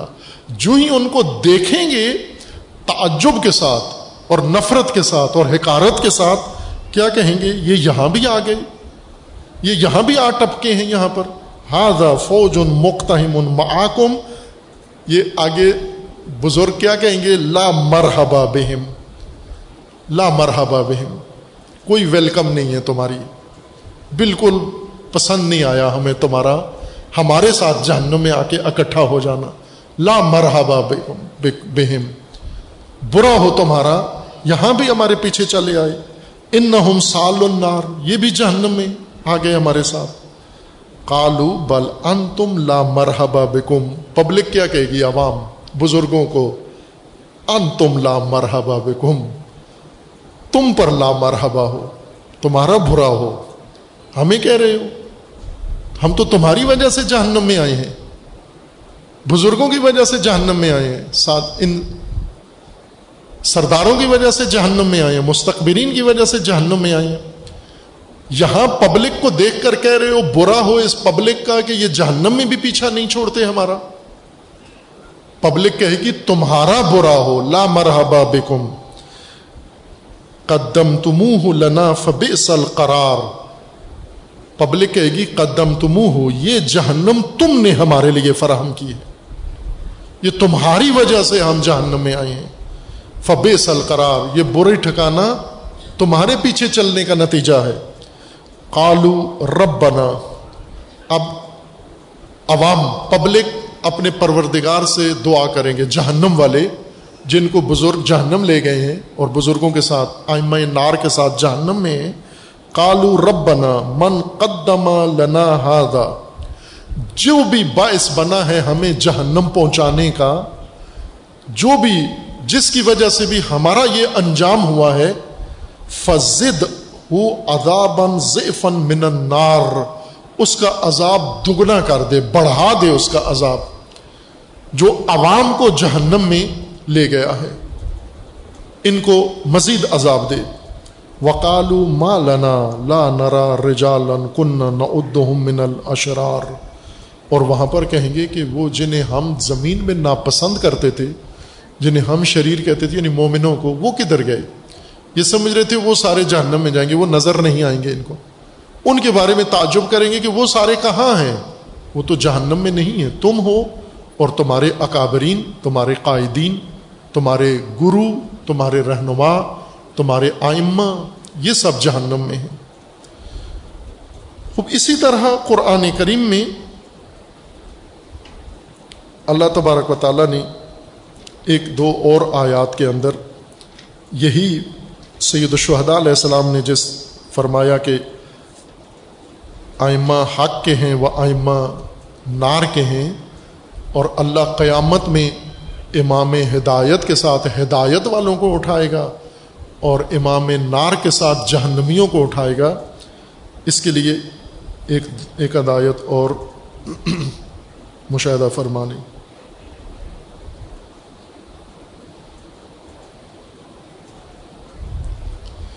سورہ فصلت، حامیم سجدہ، جس آئے کریمہ کو حامیم سجدہ کہتے ہیں ہم، یا فصلت دو نام ہیں۔ سورہ اسرا یا بنی اسرائیل، اس کے بھی دو نام ہیں۔ اور اسی طرح سورہ مومن اور سورہ فاتر یہ دو نام ہیں۔ سورہ فصلت اور حامیم سجدہ ایک ہی سورہ کے دو نام ہیں۔ دو الگ الگ ہیں، بعض قرآن کے نسخوں میں ایک نام ہے، بعض میں دوسرا نام ہے۔ سورہ فصلت میں آیا انتیس میں آیا انتیس سے پہلے والی آیات میں انہیں جہنمیوں کا ذکر ہے کہ اللہ تبارک و تعالیٰ یہ جو دنیا میں بد زندگی گزاری ہے، بدکاری کی زندگی گزاری ہے، انہیں پروردگار جہنم میں ڈالے گا۔ تو سورہ انتیس میں ہے، میں آخری سورہ، آخری آیت پڑھ دیتا ہوں، پورا مضمون نہیں پتہ۔ وقال اللہ کا فرو رب بنا یہ کفار، منکرین دین کے تارک اللہ کی راہ کے منکر، یہ جہنم میں جائیں گے۔ جہنم میں جا کے اللہ تبارک و تعالیٰ سے کہیں گے، ایک تو ہماری بات اب مان لیجیے۔ جہنم میں تو آ گئے ہم، عذاب جی لیں گے، لیکن ایک ہمارا مطالبہ سن لیجیے۔ کیا مطالبہ ہے؟ ارن الدین عدلنا من الجن والانس۔ ہم یہاں ان کو بھی دیکھنا چاہتے ہیں جنہوں نے ہمیں گمراہ کیا ہے۔ کفار، منکرین، بے دین، ظالمین، یہ جہنم میں جائیں گے، جہنم میں جا کے اللہ تبارک و تعالیٰ سے کہیں گے، آرے نا، اے پروردگارہ، ذرا دکھا ہمیں یہیں پر، جہنم میں انسان، وہ انسان اور وہ جن، جنہوں نے ہمیں گمراہ کیا ہے، عدل لنا، وہ آئمہ ضلالت، وہ ہمیں دکھا۔ کیا کریں گے آپ؟ ان کو دیکھ کر سیلفی بنائیں گے؟ نہ۔ نج تحت اقدام نہ لے یقون منل اسفلین ہم انہیں اپنے پاؤں تلے جہنم میں روندنا چاہتے ہیں۔ یہ عوام کہیں گے، ان ائمہ ضلالت کو، گمراہی کے لیڈروں کو، جن کی وجہ سے ہماری زندگیاں بھی تربا ہوئیں، برباد ہوئیں، اور ہماری آخرت بھی برباد ہوئی، اے اللہ اس جہنم میں انہیں دکھا۔ ہمارے سامنے لا کر انہیں کھڑا کر، کیا کریں گے آپ ان کا؟ ہم اپنے پاؤں تلے انہیں روندنا چاہتے ہیں۔ آرے نہ یہ آیات نوٹ کر لیں، گھر میں جا کے تسلی سے ترجمہ، تفسیر سے دیکھیں اس کو، ان آیات کا ترجمہ۔ وکال الدین کفرو ربنا آرن الدین عدلنا من الجن والانس نجعلها تحت اقدامنا۔ ہم ان گمراہوں کو، لیڈروں کو اپنے پاؤں تلے روندنا چاہتے ہیں، پائمال کرنا چاہتے ہیں۔ لے یقونا من الاسفلین تاکہ پست ہو جائیں۔ ہماری نظروں میں دنیا میں یہ بڑے بزرگ بنے ہوئے تھے۔ دنیا میں یہ سردار بنے ہوئے تھے۔ دنیا میں ہمارے لیڈر بنے ہوئے تھے۔ دنیا میں ہمارے اکابر و قائد بنے ہوئے تھے۔ یہاں ہم اپنے پاؤں تلے ان کو روند کر، ان کو بتانا چاہتے ہیں تم گھٹیا ہو۔ تم پست ہو، تم اسفل ہو، تم نیچے ہو، نیچ ہو بہت۔ اس لیے کہ تم نے ہمیں جہنم میں پہنچایا ہے۔ اور اسی طرح سورہ مبارکہ بقرہ میں بھی اللہ تبارک و تعالیٰ کا فرمانا ہے کہ یہ جہنم میں ایک دوسرے کے ساتھ تقاسم کریں گے، لڑائی کریں گے۔ اور اس تقاسم میں یہ ایک دوسرے سے برات کا اعلان کریں گے۔ بری و ذمہ ہے۔ ہمارا آپ سے کوئی تعلق نہیں۔ یہ کہیں گے ہمارا آپ سے کوئی تعلق نہیں ہے۔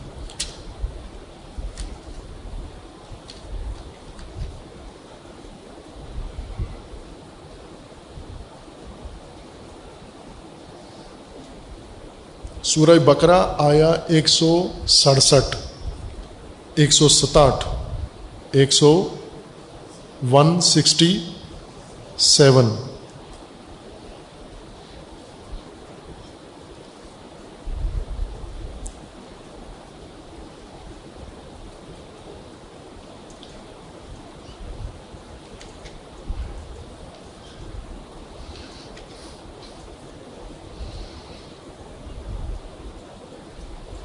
وکال الدی نتبا نہ آیا ایک سو چھیاسٹھ اور ایک سو سڑسٹھ دونوں میں۔ از تبر الدین نتب من الدین نتبا جب تبرہ کریں گے تبرہ یعنی دوری، اعلان لا تعلقی۔ تبرہ بھی اردو میں آ کے پنجابی رنگ اس نے اختیار کر لیا ہے، لیکن ہے تو قرآنی اصطلاح ہے، عربی اصطلاح ہے۔ بے شک آپ اس کو پنجابی کا لباس پہنا دیں، لیکن اس کی اصل تو محفوظ ہے اپنی جگہ۔ تبرہ گالی کو نہیں کہتے، تبرہ گستاخی کو نہیں کہتے، تبرہ توہین کو نہیں کہتے، تبرہ لا تعلقی کو کہتے ہیں۔ آپس میں کبھی کبھار ہم ایک دوسرے کو بھی کہتے ہیں، بھائی، ہمارا آپ سے کوئی تعلق نہیں ہے، ہمارا آپ کا ہم سے کوئی تعلق نہیں ہے، اس بندے کا اس کمپنی سے کوئی تعلق نہیں ہے، اس فلاں شخص کا آج سے اس خاندان سے کوئی تعلق نہیں ہے۔ یہی تعلق توڑنا، دوری لا تعلقی ظاہر کرنا اس کو براعت کہتے ہیں۔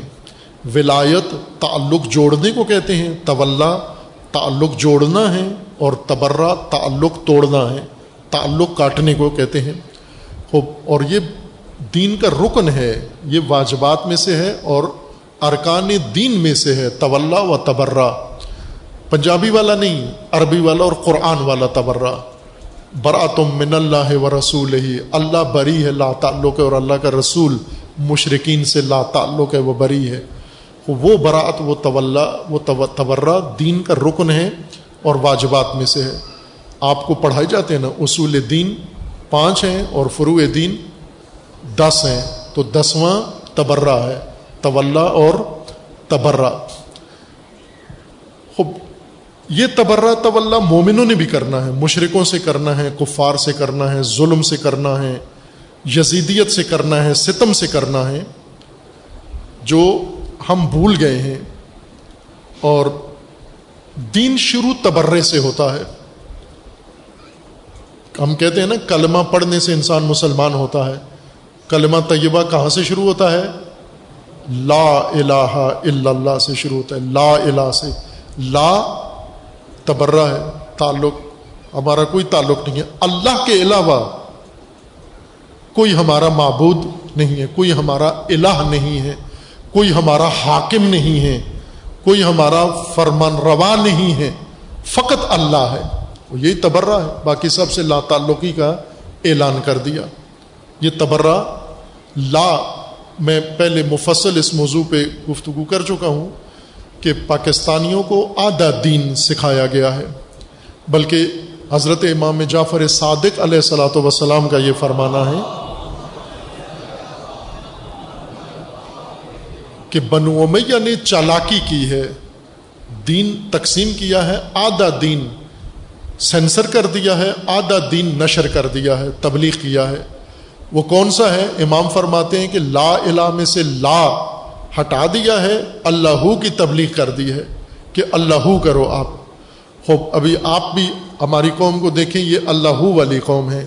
یہ لا الہ اللہ والی قوم نہیں ہے۔ لا نہیں کہتے، کسی کو لا نہیں کہتے۔ دشمن کو لا نہیں کہتے، کسی مشرق کو لا نہیں کہتے، کافر کو لا نہیں کہتے، ظالم کو لا نہیں کہتے، بدکار کو لا نہیں کہتے، کسی کو بھی۔ بنو میاں کو ضرورت تھی۔ بنو میاں کہتے تھے کہ اگر لا سکھا دیا تو یہ سب سے پہلے تو ہمیں لا کہیں گے، کیونکہ ہم سے بڑا فاسد تو دنیا میں کوئی ہے نہیں ہے۔ اگر ہم نے ان کو یہ دین سکھا دیا تو یہ شروع ہی ہم سے کریں گے۔ یہ لا ہمیں کہیں گے، پھر اس کے بعد اللہ کہیں گے، جا کر اللہ کا اقرار کریں گے۔ تو انہوں نے کہا لا ختم، لا کا علامہ اقبال بھی اسی بات پہ اصرار کرتے ہیں کہ مسلمانوں کی ذلت و بدبختی کی وجہ یہی ہے کہ لا بھول گئے ہیں۔ جس کو لا کہنا چاہیے تھا وہ بھول گئے ہیں۔ تو تبرہ وہی لا ہے، انکار ہے اور دوری و لا تعلقی ہے۔ یہ لا تعلقی جب قیامت ہوگی، محشر کا دن ہوگا، اس میں از تبر الدین اتو جن کی اتباع کی گئی ہے، لیڈر، امام، پیشوا، اکابر، گرو، یہ تبر الدین اتو من الدین تباؤ اتبعو جن کی اتباع کی گئی ہے، جن کی پیروی کی گئی ہے، جن کو فالو کیا گیا ہے، یہ لا تعلقی کا اعلان کریں گے۔ قیامت میں کس سے؟ جنہوں نے ان کی اتباع کی ہے پبلک سے، عوام سے۔ اپنے پیروکاروں سے لا تعلقی کا اعلان کریں گے کہ ان سے ہمارا کوئی تعلق نہیں ہے۔ انہیں ہم اون نہیں کرتے، یہ ہمارے نہیں ہیں، یہ خود ذمہ دار ہیں اپنے کاموں کے۔ ان کے کسی کام کے، ان کے کسی جرم کے ہم ذمہ دار نہیں ہیں، یہ خود ذمہ دار ہیں۔ از تبر الدین تب امن الدین تب ورا الاداب و تقت ابہم الاسباب۔ جب یہ دیکھیں گے کہ اسباب کٹ رہے ہیں، رشتے ناطے تعلق، جہاں جہاں، امیدیں لگائی ہوئی تھی۔ جس جس چیز کو سبب بنایا ہوا تھا، دنیا میں گمراہی تھی اور اس گمراہی کے اندر توہم میں، وہم میں، گمان میں انہوں نے بہت کچھ سوچا ہوا تھا کہ ہم ان طریقوں سے نجات پا جائیں گے۔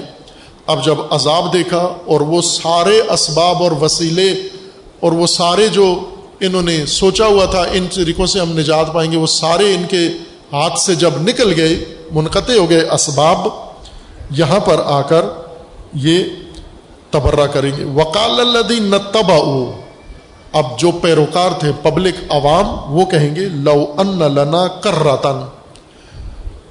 اب یہ اللہ تبارک و تعالیٰ سے دعا کریں گے، آرزو کریں گے کہ اے پروردگار، اگر ہو سکتا ہے، واپس پلٹائیں دنیا میں۔ چونکہ یہاں تو اب کچھ گنجائش نہیں ہے۔ واپس دنیا میں پلٹائیں کرتن مقرر کریں۔ ہمیں وہیں بھیج دیں۔ جہاں سے ہم آئے ہیں مر کے فن تبر من ہم کما تبر من کدالک جس طرح یہ جہنم میں ہم سے لا تعلقی ظاہر کر رہے ہیں، ہم دنیا میں ان سے لا تعلقی ظاہر کریں۔ اور یہی ضروری ہے، دنیا کی لا تعلقی ورنہ قیامت کی لا تعلقی لا تعلقی نہیں سمجھی جائے گی۔ وہاں جا کر کو ہمارا ان سے کوئی تعلق نہیں تھا۔ یہ نہیں سنا جائے گا۔ دنیا میں لا تعلقی کا اعلان کرو۔ یہاں پر کہو، جہنمی کہے گا، ہمیں دنیا میں پلٹائیے، واپس بھیجیے، پھر یہ لیڈر آئیں گے ہمارے سامنے اور پھر ہم ان سے لا تعلقی ظاہر کریں گے۔ یہ بزرگ، یہ گمراہی کے جتنے آئمہ ہیں، ہم ان سے لا تعلقی ظاہر کریں گے۔ جس طرح سے یہ ہم سے لا تعلقی کر رہے ہیں۔ کدا لکھ یوریم اللہ حسرات علیہم۔ وما ہم بے خارجین من النار لیکن یہ بھی گنجائش نہیں ہے، واپس بھی نہیں پلٹ سکتے۔ تو عزیزان، وہاں پہنچ کر واپس کی آرزو کریں گے، نہیں سنی جائے گی، لیکن جو ہم موجود ہیں، ابھی زندہ ہیں، ابھی دنیا جاری ہے ہماری۔ جب دنیا جاری ہے، تو جس سے لا تعلقی اللہ اور قرآن فرما رہا ہے، اس سے لا تعلقی ظاہر کر دو۔ یہیں پر ظاہر کر دو۔ ان تمام مجرموں سے، ان تمام آئمہ ضلالت سے، ان تمام گمراہی کے پیشواؤں سے آج ہی اسی وقت اعلان لا تعلقی کر دو۔ معلوم نہیں کل تک ہم زندہ ہیں یا نہیں ہیں۔ دنیا کی لا تعلقی کو اللہ پسند کرے گا۔ آخرت میں لا تعلقی، اس کا کوئی فائدہ نہیں اور واپس بھی نہیں پلٹائے جائیں گے ہم یہاں پر۔ خوب اب ہم نے قرآن کریم میں یہ آیات، اس کے علاوہ بھی ہیں، فراوان آیات ہیں کہ آئمہ ہدا ہیں وہ آئمہ ضلالت ہیں۔ اللہ یوم ند کل عناسن بے امام ہر ایک کو اس کے امام کے ساتھ اٹھایا جائے گا۔ امام حسین علیہ السلام فرماتے ہیں، یہ دو امام ہوں گے، امام ہدایت کے ہوں گے اور امام ضلالت کے ہوں گے۔ گمراہی کے گمراہی کے آئمہ کے ساتھ جب اللہ ان کو اٹھائے گا اور پھر یہ گمراہ اپنے آئمہ کے ساتھ جب ہوں گے، اپنے آئمہ کے ساتھ پیشواؤں کے ساتھ بھی لڑیں گے، آپس میں بھی لڑیں گے، ایک دوسرے پر لانت بھی کریں گے، ایک دوسرے کو ذمہ دار بھی قرار دیں گے، اور ایک دوسرے کو پاؤں کے نیچے روندنے کی آرزو کریں گے۔ یہ سارے کام جو اب یاد آ رہے ہیں، تمہیں عذاب دیکھ کر، اور وہ سارے اسباب تمہارے منقطع ہوئے ہیں۔ اللہ یہ کام تم سے دنیا میں لینا چاہتا ہے۔ یہی کام۔ ان کو پاؤں سے روندو، ان سے تبرہ کرو، ان سے لا تعلقی ظاہر کرو، ان کو اپنے پاؤں تلے مسل دو، کچل دو، یہی تو اللہ چاہتا ہے آپ سے۔ یہی تو مستضعفین بنی اسرائیل سے چاہتا ہے کہ فرعون کو اپنے پاؤں کے نیچے کچل دو۔ یہی تو امت ابراہیم سے چاہتا ہے کہ نمرود کو اپنے پاؤں کے نیچے کچل دو۔ یہی تو ہر عہد کے انسان سے اور مسلمان سے اللہ چاہتا ہے کہ ظالم کی پیروی نہ کرو، ستمگر کی پیروی نہ کرو، گمراہ کے پیچھے نہ چلو۔ ورنہ برا حال ہوگا تمہارا۔ دنیا میں بھی یہ تباہی کریں گے، آخرت میں بھی تباہی کریں گے۔ یہ سارے کام دنیا میں کرنے والے ہیں۔ اور امام حسین علیہ السلام اس شخص کو جواب دے رہے ہیں کہ امام ہدایت کا ہے اور امام گمراہی کا۔ اب اس شخص کے حوصلے کو داد دیں۔ بشر ابن غالب بہت پتے کی بات پوچھی ہے اس نے۔ اس لحاظ سے قابل تحسین ہے۔ چونکہ امام علیہ السلام سے اور بھی لوگوں نے پوچھے، سوالات پوچھے، کربلا تک، آخری لہجے تک پوچھتے رہے لوگ اور امام علیہ السلام جواب دیتے رہے۔ اس نے بڑی پتے کی بات پوچھی کہ امام جس کے ساتھ اللہ اٹھائے گا، یوم ند اک اللہ عناسن بے امام یہ کون ہے امام علیہ السلام نے فرمایا، ہدایت کا امام ہے اور گمراہی کا امام ہے۔ امام کا یہ جملہ سنا، بات سمجھ گیا کہ امام دو طرح کے ہیں۔ دنیا میں امام ہدایت کے ساتھ رہے تو آخرت میں امام ہدایت کے ساتھ۔ دنیا میں اگر امام ضلالت کے ساتھ رہے تو امام ضلالت و نار کے ساتھ اٹھائے جاؤ گے۔ اور پھر اسی طرح بستہ بیگ باندھا ہوا اٹھاتا ہے اور امام حسین کو اللہ حافظ کر کے اپنی منزل کی طرف چلا جاتا ہے۔ امام حسین علیہ السلام اپنی منزل کی طرف چلے جاتے ہیں۔ خوب، یہ جو پوچھا ہے تو نے، اللہ قیامت میں امام کے ساتھ اٹھائے گا اور امام نے بتا دیا کہ یہ دو امام ہیں۔ اب تو کیا فیصلہ کیا یہ سن کر؟ یہ امام ہدایت نہیں ہے تیرے سامنے، امام حسین علیہ السلام۔ کون ہے ان کے علاوہ تیرا امام؟ ہدایت کا امام کون ہے تیرے سامنے آج کی دنیا میں؟ یہی تو ایک ہی ہے۔ اس کو تو چھوڑ کر جا رہا ہے، یہ سمجھ کر، یہ سوچ کر، وہ سمجھ کر۔ کہ یہ امام ہدایت ہے اور میں انہی کے ساتھ اگر دنیا میں رہا تو آخرت میں ان کے ساتھ اٹھایا جاؤں گا۔ اور خود کہہ رہا ہے کہ کوفہ والے بھی آپ کے ساتھ نہیں ہیں۔ امام ہدایت سے محبت رکھتے ہیں، لیکن امام ہدایت کے ساتھ کھڑے ہونے کے لیے تیار نہیں ہیں۔ عزیزان، اب ہم نے اپنا جائزہ لینا ہے۔ بشر ابن غالب کی طرح بات تو سمجھ گئے ہم بھی۔ امام حسین علیہ السلام نے صاف طریقے سے سمجھا دی۔ کہ امام ہدایت کا ہے، وہ امام ضلالت کا ہے۔ اور یہ بھی امام کو اس شخص نے بتا دیا کہ کوفہ والوں کے دل آپ کے ساتھ ہیں اور کوفہ والوں کی تلواریں آپ کے خلاف ہیں۔ ہم ذرا اپنی طرف رجوع کر کے اپنے گریبان میں دیکھیں، ہم کس حالت میں ہیں؟ اگر کسی کو امام آج پوچھ لیں، کوئی زائر پاکستانی آج اگر کربلا میں مرکد حسینی میں موجود ہو اور امام اسلم پوچھیں کہاں سے آئے گو، کہے پاکستان سے آیا ہوں پاکستانیوں کو کس حال میں چھوڑ کر آئے ہو؟ کس حالت میں چھوڑ کر آئے ہو؟ پاکستانی کس حال میں ہیں؟ تو وہ تو ایک بات تو وسوخ سے کہے گا کہ ان کے دل آپ کے ساتھ ہیں، چونکہ روتے آپ کے لیے ہیں، پیٹتے آپ کے لیے ہیں، ماتم آپ کے لیے کرتے ہیں، سیاپوش آپ کے لیے ہوتے ہیں ازا آپ کے لیے کرتے ہیں، سوگ آپ کا مناتے ہیں، وقت آپ کے لیے دیتے ہیں، اہتمام آپ کے لیے کرتے ہیں۔ یہ دلیل ہے کہ سچے دل سے آپ کے ساتھ ہیں اور اگر امام پوچھیں کہ بتاؤ ان کی حمایت کس کے ساتھ ہے، ان کے ووٹ کس کے ساتھ ہیں، ان کی زندگی کس کے مطابق ہے، ان کے رویے کس کے ساتھ ملتے جلتے ہیں، ان کی سیاست کیا ہے، وہ یزید کے بارے میں، اپنے زمانے کے یزید کے بارے میں میری طرح سوچتے ہیں یا کسی اور کی طرح سوچتے ہیں؟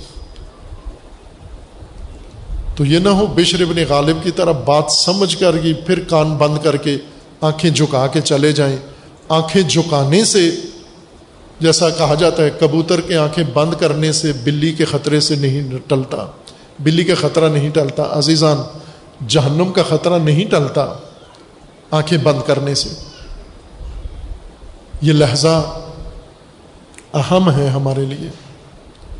جب سمجھ گئے امام حسین علیہ السلام کے مکتب میں آ بیٹھے، جب کربلا کو امام حسین علیہ السلام کی زبان مبارک سے سمجھا اور امام حسین علیہ السلام نے قرآن سے ہمیں بتایا کہ امام دو طرح کا ہے، امام حق ہے، امام باطل، امام ہدایت ہے وہ امام ضلالت۔ امام نور ہے وہ امام نار۔ اب ہمیں جس کے ساتھ دل ہے، اس کے ساتھ کھڑا بھی ہونا ہوگا، اسی کے ساتھ کھڑا ہونا ہوگا۔ اور امام حسین علیہ السلام عزیزان پسند نہیں کرتے لا تعلق آدمی کو اور اس انسان کو جو بے شک دل امام کے ساتھ ہو، لیکن کھڑا ہوا بنو امیہ کے ساتھ ہو، امام حسین کو پسند نہیں ہے اور اللہ کو پسند نہیں ہے۔ اللہ اٹھائے گا بنو امیہ کے ساتھ اس کو، جو بے شک محبت دل میں حسین کی رکھتا ہے، لیکن کھڑا حسین کے ساتھ نہیں ہوتا۔ قیام حسین علیہ السلام کے ساتھ نہیں کرتا۔ یہ مجالس، یہ ازا یہ تسلسل ہے قیام حسین علیہ السلام کا۔ یہ رسم نہیں ہے۔ یہ اس قیام کا حصہ ہے۔ یہ اس قیام کا تسلسل ہے۔ امام حسین علیہ السلام نے کربلا میں رسم بجا نہیں لائی، رزم انجام دی۔ رزم کی مبارزہ کیا، قیام کیا، جنگ کی۔ باطل کے خلاف ازاداری اس جنگ کا تسلسل ہے۔ یہ وہی رزم ہے، یہ وہی پیکار ہے، یہ وہی مبارزہ ہے۔ یزیدیت کے خلاف، ستم کے خلاف، امام ضلالت کے خلاف۔ امامت کا نظام کہاں ہے؟ اتنے لوگوں کے دل میں امامت کی محبت ہے، امامت کہاں ہے؟ سوال، عراق میں کتنے محبت رکھنے والے؟ آپ اربعین میں جاتے ہیں، عراقیوں کی محبت دیکھتے ہیں آپ، سارا سال دیکھتے ہیں۔ عراق میں عراقی محبت کرتے ہیں اور اس وقت سے کوفی امام سے محبت کر رہے ہیں، اس وقت سے۔ جب امام نے ان کے خطوں کے جواب میں ان کی طرف سفر شروع کیا، اسی وقت سے گواہیاں ہیں، بشر ابن غالب کہہ رہے ہیں، فرزدق شاعر کہہ رہے ہیں اور دیگر کہہ رہے ہیں کہ کوفیوں کے دل آپ کے ساتھ ہیں۔ اور آج بھی ان کے اعمال گواہ ہیں، ان کے دل آپ کے ساتھ ہیں۔ دل امامت کے ساتھ ہیں۔ تو کھڑے کس کے ساتھ ہیں؟ پھر جمہوریت کے ساتھ کیوں کھڑے ہوئے ہیں؟ پھر ملوکیت کے ساتھ کیوں کھڑے ہوئے ہیں؟ پھر شیطان کے ساتھ کیوں کھڑے ہوئے ہیں؟ پھر امریکہ کے ساتھ کیوں کھڑے ہوئے ہیں؟ پھر مغربی طرز کے ساتھ کیوں کھڑے ہوئے ہیں؟ کیا ابھی تک امام حسین علیہ السلام کے ساتھ کھڑے ہونے میں دشواری کیا ہے؟ اس وقت آپ کو دشواری عبید اللہ کی صورت میں پیش آ گئی تھی۔ آج کیوں کھڑے نہیں ہوتے؟ عزیزان عراق کی جو مرضی ہے کریں۔ اس وقت امام کے ساتھ کھڑے نہیں ہوئے، آج بھی کھڑے نہ ہوں۔ لیکن پاکستانی، یہ کیوں امام کے ساتھ کھڑے نہ ہوں؟ امام کے ساتھ فقط دل جوڑ کر اور کھڑے ہونا امام کے دشمن کے ساتھ، یہ حسینیت نہیں ہے۔ یہ امام علیہ السلام کو پسند نہیں ہے۔ اور یہ امامت کا حق بھی نہیں ہے۔ امامت کے ساتھ کھڑا ہونا پڑے گا۔ کیوں آپ کا امام پردہ غیبت میں ہے؟ امام موجود ہے اور آپ کی دسترس سے دور اور آپ محروم ہیں۔ کیوں آپ امامت کے ساتھ کھڑے ہونے کے لیے تیار نہیں ہیں؟ امام زمانوں کو پتا ہے کہ دل ان کے میرے ساتھ ہیں، لیکن دل تو امام حسین کے ساتھ بھی تھے۔ جن کے دل امام حسین کے ساتھ تھے، وہ امام کے ساتھ کھڑے نہیں ہوئے۔ کھڑا ہونا ضروری ہے۔ اگر آج آپ عہد کر لیں، یہ جمعیت عہد کر لے، اس محرم میں عہد کر لیں، امام حسین علیہ السلام کے ساتھ، خون امام حسین علیہ السلام کے ساتھ عہد کر لیں۔ ہم نے امامت کے ساتھ کھڑا ہونا ہے۔ امام کے ساتھ کھڑا ہونا ہے۔ خدا شاہد ہے۔ امامت کو کیا چاہیے آپ سے؟ یہی چاہیے کہ ہمارے ساتھ آ کے کھڑے ہو جائیں۔ اگر ہمارے ساتھ کھڑے ہو جائیں، ہم ان کے لیے کھڑے ہونے کے لیے تیار ہیں۔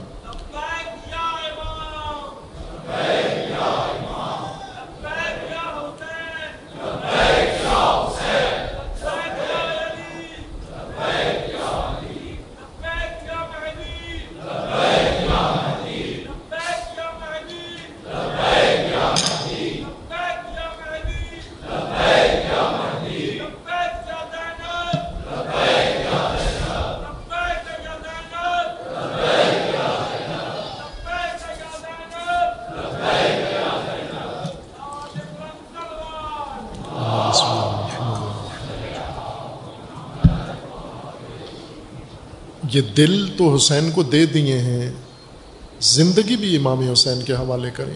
یہ جسم بھی امام حسین کے حوالے کریں۔ یہ دنیا بھی امام حسین کے حوالے کریں۔ امامت کے حوالے کریں۔ نظام امامت کے حوالے کریں۔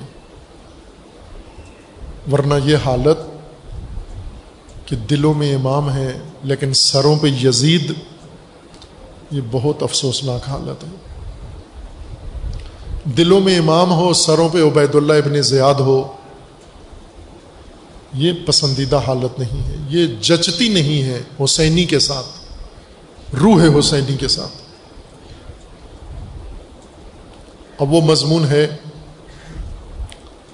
آداد و شمار، ضلالت کے اور ہدایت کے۔ آئمہ ضلالت کے اور آئمہ ہدایت کے۔ اللہ نے توفیق دی انشاءاللہ وہ آپ کی خدمت میں عرض کیے جائیں گے۔ مصائب سید الشہداء علیہ السلاۃ وسلام نے عرض کیا تھا، عزیزان، ہمارے اندر شدید اخلاص ہے، قابل توصیف نہیں ہے، وصف ناپذیر اخلاص شیعہ کے دل میں موجود ہے۔ پوری دنیا کے شیعہ میں اور اس شعبے میں پاکستانی پوری دنیا سے آگے ہیں۔ یہ بات مانتے ہیں سارے۔ کہ جتنا مخلص پاکستانی شیعہ ہے اہل البید کے ساتھ اور خصوصاً امام حسین کے ساتھ، اتنا دوسروں میں نہیں ہے۔ یہ میں مثال بھی دے دوں کہ آپ پوری دنیا میں جائیں، آزاداری ہو رہی ہے۔ ایران پورے میں جائیں، سرکاری طور پر پیسہ سارا سرکار کا خرچ ہوتا ہے۔ عوام اس سرکاری انتظام میں آ کر شریک ہوتے ہیں۔ انقلاب کے بعد خصوصاً۔ عوام بھی خرچ کرتے ہیں۔ باقاعدہ کوٹا ہے، جب مجالس کے لائسنس ہیں، وہ مجلس سے پہلے جا کر اپنے اپنے شہر اور گاؤں میں راشن وصول کرتے ہیں، پیسہ وصول کرتے ہیں، سامان وصول کرتے ہیں کہ اتنا آزاداری یہ انجمن کرا رہی ہے۔ اس انجمن کا آزاداری پہ اتنا خرچہ ہوگا، یہ حکومت دیتی ہے۔ وہ بکاش پاکستان میں بھی توفیق ہو، ان کو یہ بھی کرے یہ کام کہ آزاداری کے لیے بجٹ رکھے۔ اور آزاداری کے انعقاد کے لیے رکاوٹیں ڈالنے کے بجائے مومنین کی مدد کریں تاکہ سارے مومنین یہ آزاداری کریں۔ اول تو پیسے والی نہ کریں۔ یہ تو میری ہمیشہ کی تاکید ہے اور اصرار ہے۔ پیسے والی آزاداری نہ کریں آپ۔ بغیر پیسے والی، اخلاص والی آزاداری کرے پیشہ ور کو کیوں بلاتے ہیں؟ جو مصائب پڑھنے کے بھی پیسے لیتا ہے، جو رلانے کے بھی پیسے لیتا ہے۔ جو ایک دفعہ حسین کہے، وہ بھی اس کے بھی پیسے لیتا ہے۔ دو دفعہ حسین کہے، ڈبل پیسے لیتا ہے۔ تین دفعہ حسین کہے، تین دفعہ گنا پیسے لیتا ہے۔ جو ہر چیز کے، آج میں ایک علیہ سنت کے کسی کا بیان دیکھ رہا تھا۔ اچھی بات کی اس نے، جس سے بھی کی، ممکن ہے نیت جو بھی ہو ان کی۔ لیکن بات اچھی کی، کہا کہ امام حسین کی آزاداری کی نہیں جاتی، بیچی جاتی ہے۔ اب یہ تانا ہے ہمارے لیے۔ شیوں کے لیے تانا ہے۔ اس تانا کو ختم کرنا ہے ہم نے۔ اس دبے کو دھونا ہے ہم نے۔ تجارت کو آزاداری سے ختم کرنا ہے، نکالنا ہے، تاجروں کو باہر پھینکنا ہے۔ تاجروں کو پھینکے اٹھا کے منڈیوں میں جائیں۔ اور کاروبار کریں۔ آزاداری کا کاروبار نہ کریں۔ اور یہ مومنین کریں۔ اور آپ کا اخلاص ہے۔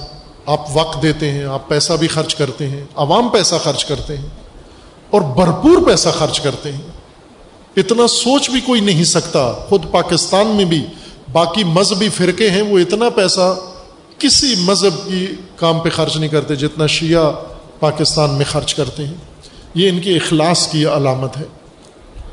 اتنے مخلص لوگوں کا حق بنتا ہے کہ ان کو کربلا کی سچائی معلوم ہو۔ ان کو حقیقت معلوم ہو۔ اتنے مخلص لوگوں کے ساتھ دھوکھا ہے، ان کو اگر حقیقت نہ بتائی جائے، ان کو اگر مستند بات نہ بتائی جائے، ان کو اگر حق بات نہ بتائی جائے، خدا شاید دھوکھا ہے ان کے ساتھ۔ چونکہ جتنا ان کا اخلاص ہے، جتنا درد ہے ان کے اندر، جتنی محبت ہے سید الشہداء کے ساتھ، پھر ان کو جھوٹ بتایا جائے، پھر ان کو من گڑت چیز بتائی جائے، یہ درست نہیں ہے۔ سید الشہداء علیہ السلام نے جو کچھ کیا، مستند کتابوں میں موجود ہے۔ ان میں سے ایک کتاب مرحوم شیخ مفید رحمۃ اللہ علیہ کی ہے الرشاد جس کا کچھ باب آپ کی خدمت میں پیش کیے ہیں اور کچھ حصہ اس کا آپ کی خدمت میں عرض ہے۔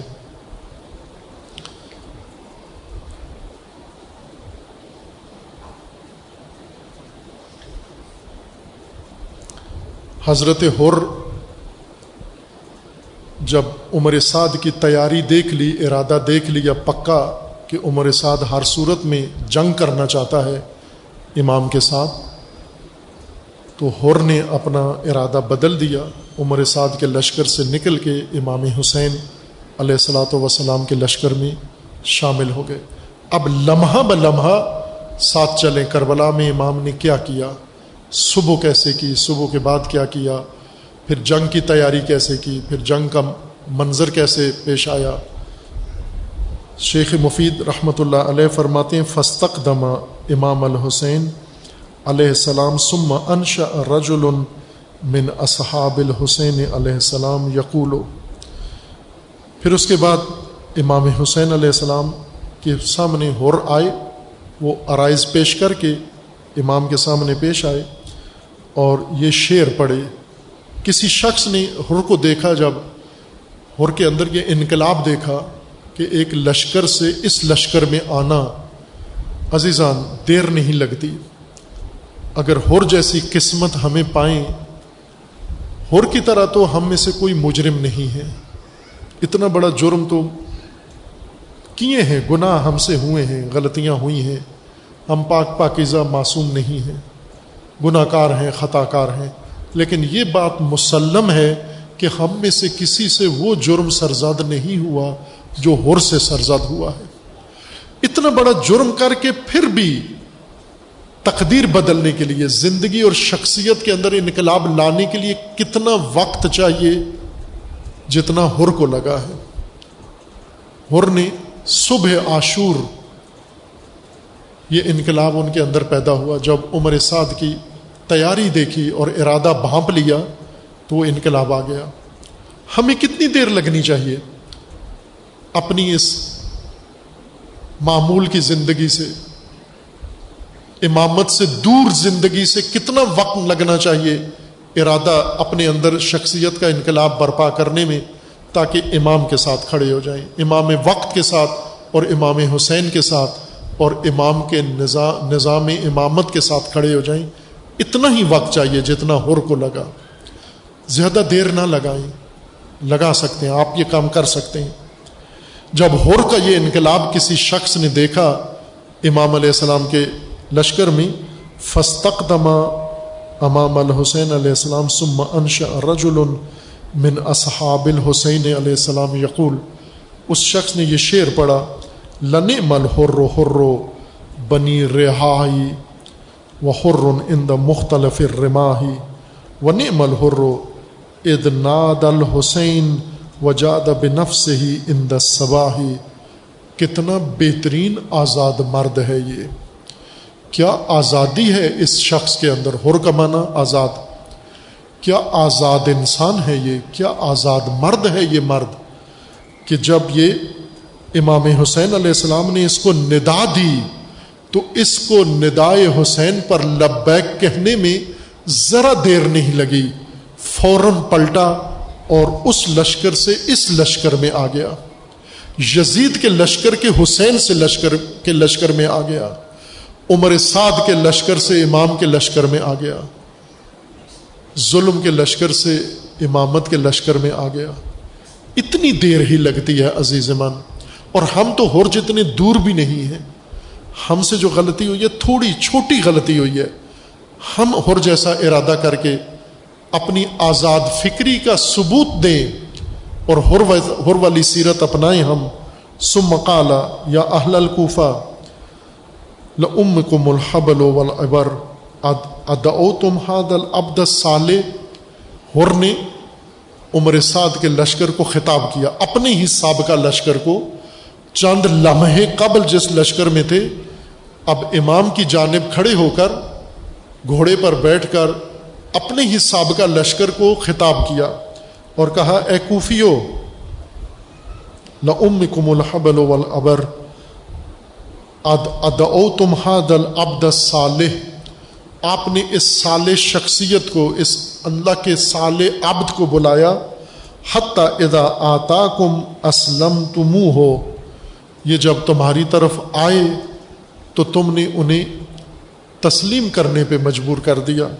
وضام تم ان کم قاتلو انفو سے کم دون ہو تم یہ گمان کر رہے تھے کہ یہ آئیں گے اور ہم ان کے فرمان پر، ان کے تحت قیادت ہم جنگ کریں گے، لڑائی کریں گے۔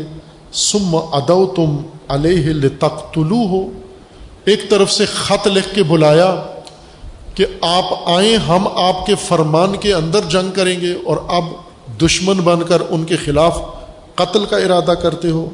ام سک تم بنف سے ہی و اخذ تم بزم ہی تم نے ان کو اسیر کر لیا ہے، تم نے ان کو پابند کر دیا ہے۔ وہ احد تم بہی منکل جانب۔ اور تم نے ہر طرف سے ان کا محاصرہ کر کے گہرا کر لیا ہے۔ لے تم نوجو حافی بلا دل عریضہ کسی طرف بھی اللہ کے ان شہروں میں، آبادیوں میں، اللہ کی زمین میں کسی طرف جانے کے راستے ان پر بند کر دیے ہیں تم نے۔ فسارا کل اسیر فی ایدی کم اور یہ قیدی کی طرح تمہارے ہاتھوں میں ہے۔ لا یم لکل نفس ہی نف ان ولا ید فو ان ذرا اب آپ نے چاروں طرف سے محاصرہ کر کے ہزاروں کی فوج اس صحرا میں ارد گرد کھڑا کر کے اور نہ انہیں اپنے حق میں کوئی قدم اٹھانے دیتے ہو، نہ اپنے دفاع میں کچھ کرنے کی اجازت دیتے ہو۔ وہ حلہ تو منہ ہو وہ نسا اہو و سبیت ہو وہ اہل ہو انما الفرات الجاری اور تم نے کیا کیا ہے ظلم؟ تم نے پانی بند کر دیا ہے۔ تم نے اس ہستی پر پانی بند کر دیا ہے۔ کیا نہیں دیکھ رہے کہ ان کی خواتین پیاسی ہیں؟ ان کے بچے پیاسے ہیں؟ اور یہ پیاس سے مدہوش ہو رہے ہیں، پیاس سے گر رہے ہیں۔ وہ آہل انما الفرات الجاری فرات کا وہ پانی تم نے اس ہستی پہ بند کر دیا۔ یشرا بہل یہود و نسارا یہودی فرات کا پانی پی رہا ہے، آزاد ہے۔ نصرانی فرات کا پانی پی رہا ہے، آزاد ہے۔ ول مجوس مجوسی فرات کا پانی پی رہا ہے، آزاد ہے۔ و تم رغو فی ہے خنازیر و سواد و کلاب ہو حتیٰ جانور جانور، جنگلی جانور پینی پانی پی رہے ہیں فرات کا، اور آزاد ہیں، انہیں کوئی روک ٹوک نہیں ہے۔ وہاں ہم قد سرا العتش لیکن پانی اگر تم نے بند کیا ہے، تو رسول اللہ کے فرزند پر بند کیا ہے۔ آل رسول پر بند کیا ہے؟ کیا نہیں دیکھ رہے؟ ہاں ہم، کیا نہیں دیکھ رہے کہ یہ بچے قد سرا العتش اتش ان کو نڈال کر رہی ہے اور یہ گر رہے ہیں پیاس کی وجہ سے۔ چلنے کی سکت نہیں ہے ان کے اندر۔ بے سما خلف تم محمد انفی ضروریت ہی بہت برا کیا تم نے اپنے نبی کی ضروریت کے ساتھ، اپنے نبی کی آل کے ساتھ۔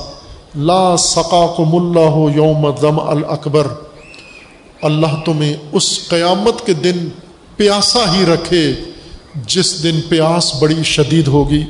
فہم علیہ رجال یرمون بن نبل لوگوں نے ہر پر حملہ شروع کر دیا۔ فقبلا حتی وقف امام الحسین علیہ السلام۔ پھر ہور یہ خطبہ دے کر واپس امام حسین علیہ السلام کی بارگاہ میں آ گئے و نادا عمر ابن السعد یا زویدو اس نسخے میں زوید ہے، درید ہے نام اس کا، اس کے غلام کا۔ عمر ابن صاحب نے اپنے غلام درید کو حکم دیا، جو پرچم اٹھائے ہوئے تھا عمر ابن سعد کا، ادنی، قریبا۔ سید الشہداء علیہ السلام نے لشکر کا پرچم اپنے بھائی حضرت عباس علیہ السلام کو تھمایا تھا اور عمر سعد نے اپنے غلام درید کو پرچم تھمایا ہوا تھا۔ جب ہور کا خطبہ ختم ہوا، عمر سعد نے اپنے غلام کو حکم دیا کہ پرچم آگے لیا ادنی رایتا کا فدنا درید وہ غلام پرچم آگے لے آیا۔ ثم وضع سہ فی کب دن سے ہی پھر اس کے بعد عمر سعد نے تیر اور کمان اٹھایا۔ اور کمان میں عمر سعد نے تیر جڑا، تیر لگایا۔ وکالا اور اپنے لشکریوں سے کہنے لگا اش ہدو انی اول من رما. عبید اللہ کے پاس جا کر گواہی دینا کہ جنگ کا پہلا تیر میں نے پھینکا ہے۔ جنگ کا پہلا تیر میں نے پھینکا ہے، یہ گواہی دینا۔ سم مرتما اناسو و تبا رضو عمر سعد نے جب تیر پھینکا، پھر اس کے بعد اس کے لشکر نے تیروں کی بارش کر دی۔ امام حسین علیہ السلام کے خیام پر اور امام حسین علیہ السلام کے لشکر پر۔ فبرزا یسار و مولا زیاد ابن ابی سفیان۔ زیاد ابن ابی سفیان یعنی زیاد ابن ابی، جس کو ابو سفیان کا بیٹا معاویہ نے قرار دیا تھا۔ اس کا باپ معلوم نہیں تھا۔ معاویہ نے کہا، یہ میرے باپ کا ناجائز بیٹا ہے۔ اس کا غلام تھا یسار۔ یہ غلام آگے بڑھا وہ برضا الہ عبداللہ ابن عمیر اب جنگ رسمن شروع ہو رہی ہے، یہ مستند جو کربلا میں ہے۔ ویسے تو آپ کے ذہن میں بہت کچھ ہے کربلا کے بارے میں سنا ہوا۔ جتنے ذاکر ہیں، اتنی داستانیں ہیں، جتنے خطیب ہیں، اتنی داستانیں ہیں، اتنے مضمون ہیں۔ ایک ہی آدمی بدل بدل کے ایک واقعہ پڑھتا رہتا ہے۔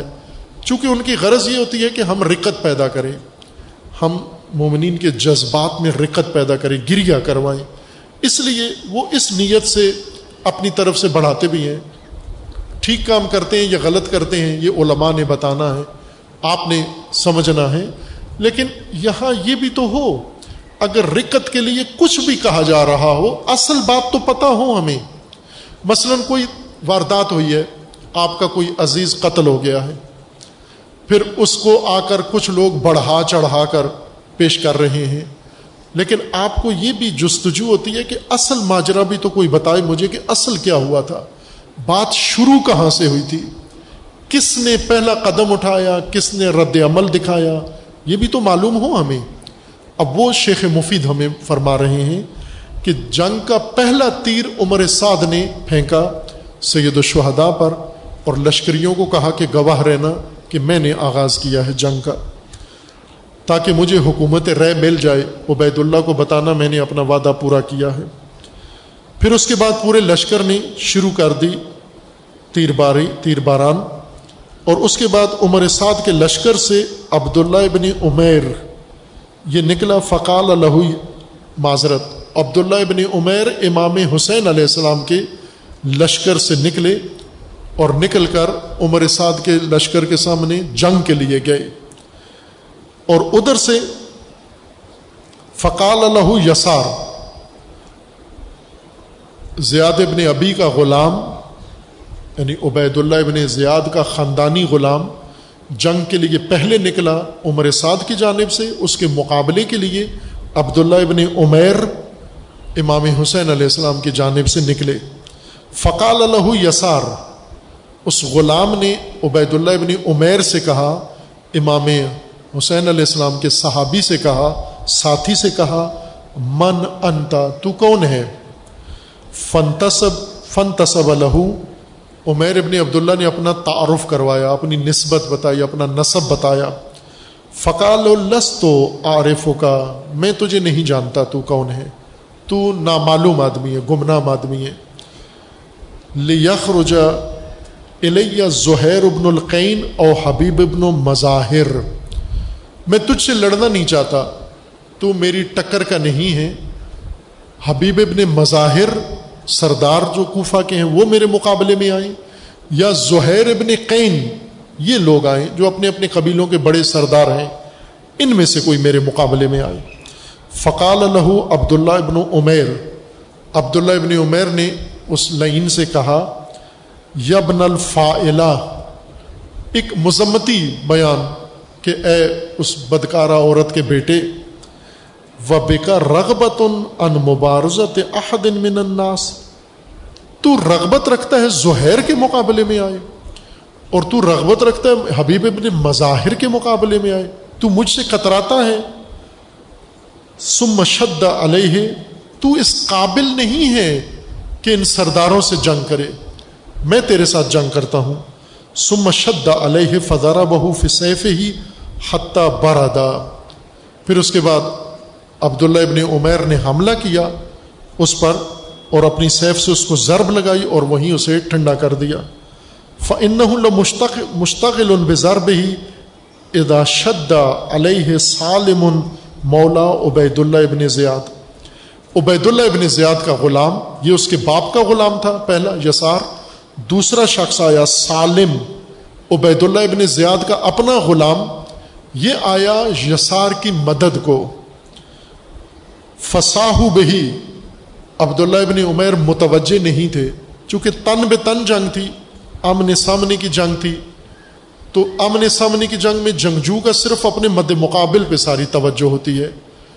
پشت سے دوسرا شخص عمر سعد کا آیا، عبداللہ ابن عمیر پر حملہ کرنے۔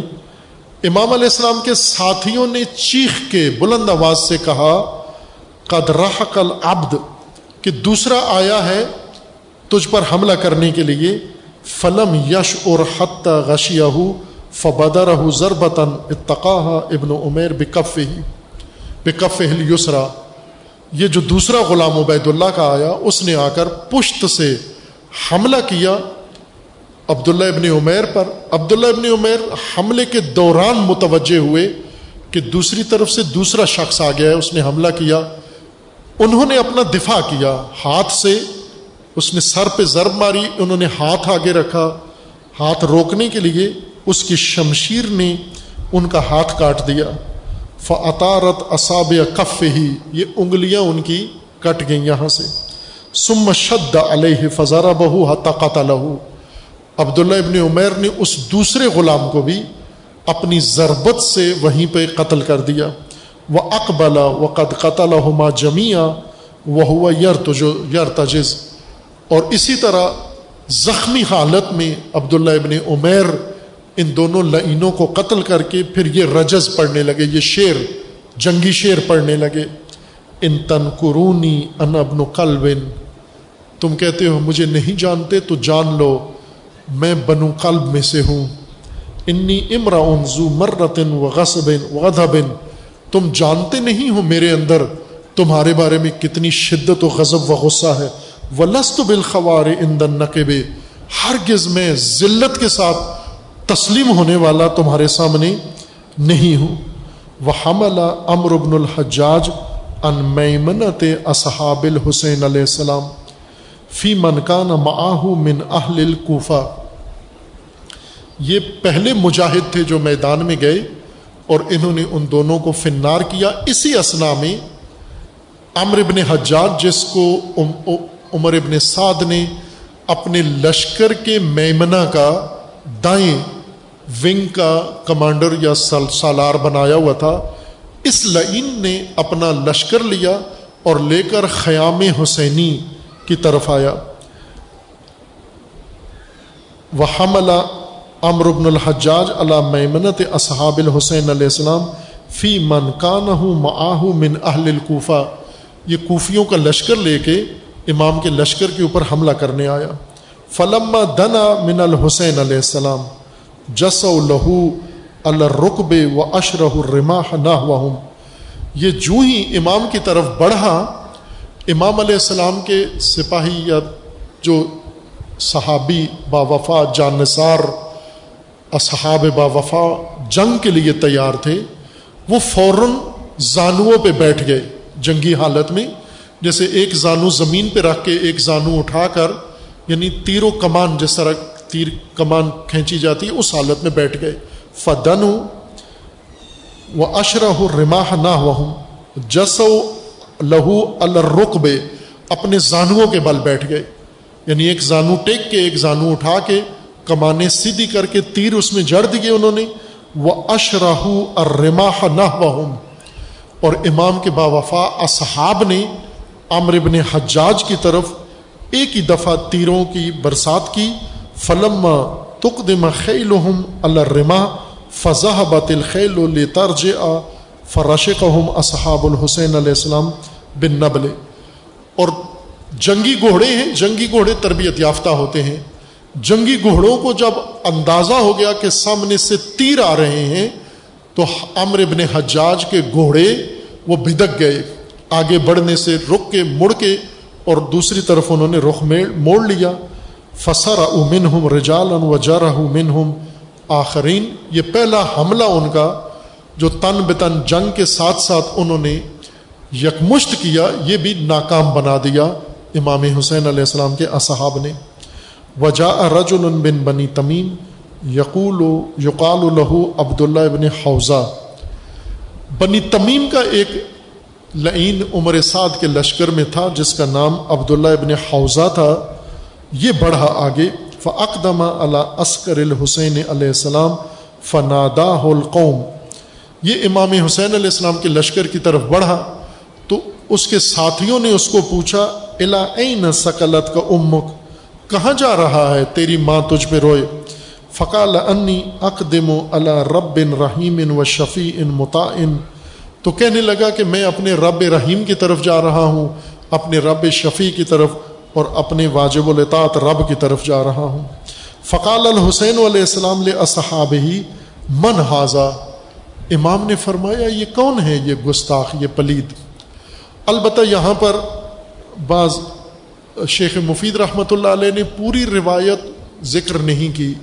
مرحوم شیخ عباس قمی رحمۃ اللہ علیہ نے یہ پوری روایت یہاں پر بیان کی ہے کہ اس ملعون نے گستاخی کی، توہین کی۔ سید الشہداء علیہ السلام کی بارگاہ میں اور شدید توہین کی، بری توہین کی۔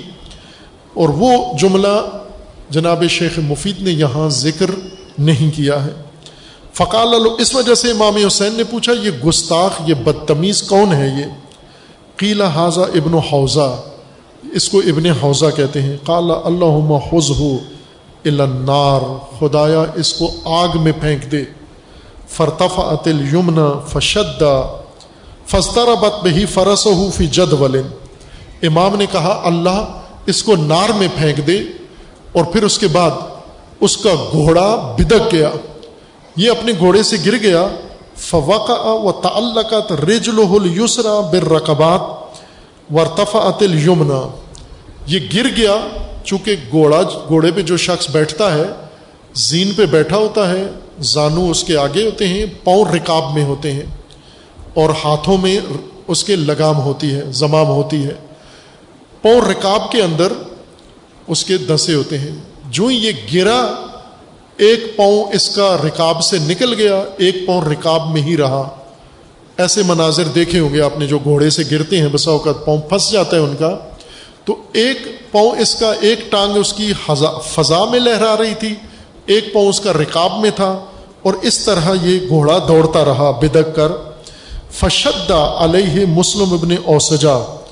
مسلم ابن اوسجا کے قریب سے گزرا، انہوں نے اس کی وہ ٹانگ جو ہوا میں لہرا رہی تھی، دائیں ٹانگ وہ کاٹ دی۔ وہ رجل الجمن فتارت و ادا بہی فرس ہو یزرب و براس ہی کل حجرن و کل شجرن حت ماتا۔ اور پھر اس کے بعد اس کا گھوڑا مزید، مسلم ابن اوسجا کے حملے سے گھوڑا مزید بدک گیا۔ اور بالکل وحشی انداز میں بھاگنے لگا اس کو لے کر۔ کبھی اس کا سر پتھر سے ٹکراتا، کبھی اس کا سر ٹیلے سے ٹکراتا، کبھی درخت سے ٹکراتا۔ اور بدکا ہوا گھوڑا اس کو لے کر سہارا میں بدک دوڑتا رہا۔ اس وقت تک دوڑتا رہا جب اس کا سر ٹکرا ٹکرا کے چور ہو گیا۔ اور پھر اس کے بعد اللہ نے اس کو وہ اجل اللہ بے روح ہی النار۔ یہ دوسرا شخص تھا یا تیسرا شخص تھا جو عمر سعد کے لشکر سے آیا امام کے ساتھ جنگ کے لیے۔ وہ نشب القتال فقوط من الجمی جماعتن اور پھر جنگ دونوں طرف سے شروع ہوئی۔ ادھر سے کوئی جنگ کے لیے نکلتا، ادھر سے مقابلے کے لیے آتا، ادھر سے کوئی آتا، للکارتا، ادھر سے کوئی مقابلے کے لیے آتا۔ یہ تن بتن جنگ تھی۔ اور پھر اس کے بعد عمر سعد کے لشکر میں، عمر سعد نے ان کو حکم دیا کہ سب مل کر امام حسین کے لشکر پر حملہ کریں۔ وہ مضمون ابھی جاری ہے۔ اور یہ جنگ شروع ہوئی جو صبح سے عاشور کی عصر تک جاری رہی۔ مختصر جنگ تھی۔ چند گھنٹوں کی جنگ تھی۔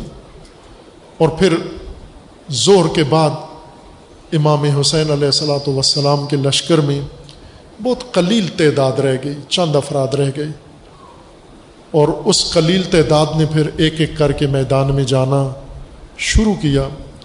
پھر ایک وقت ایسا آیا کہ سید الشہداء کے علاوہ سب شہید ہو گئے۔ تمام بنو ہاشم شہید ہو گئے، تمام انصار با وفا شہید ہو گئے۔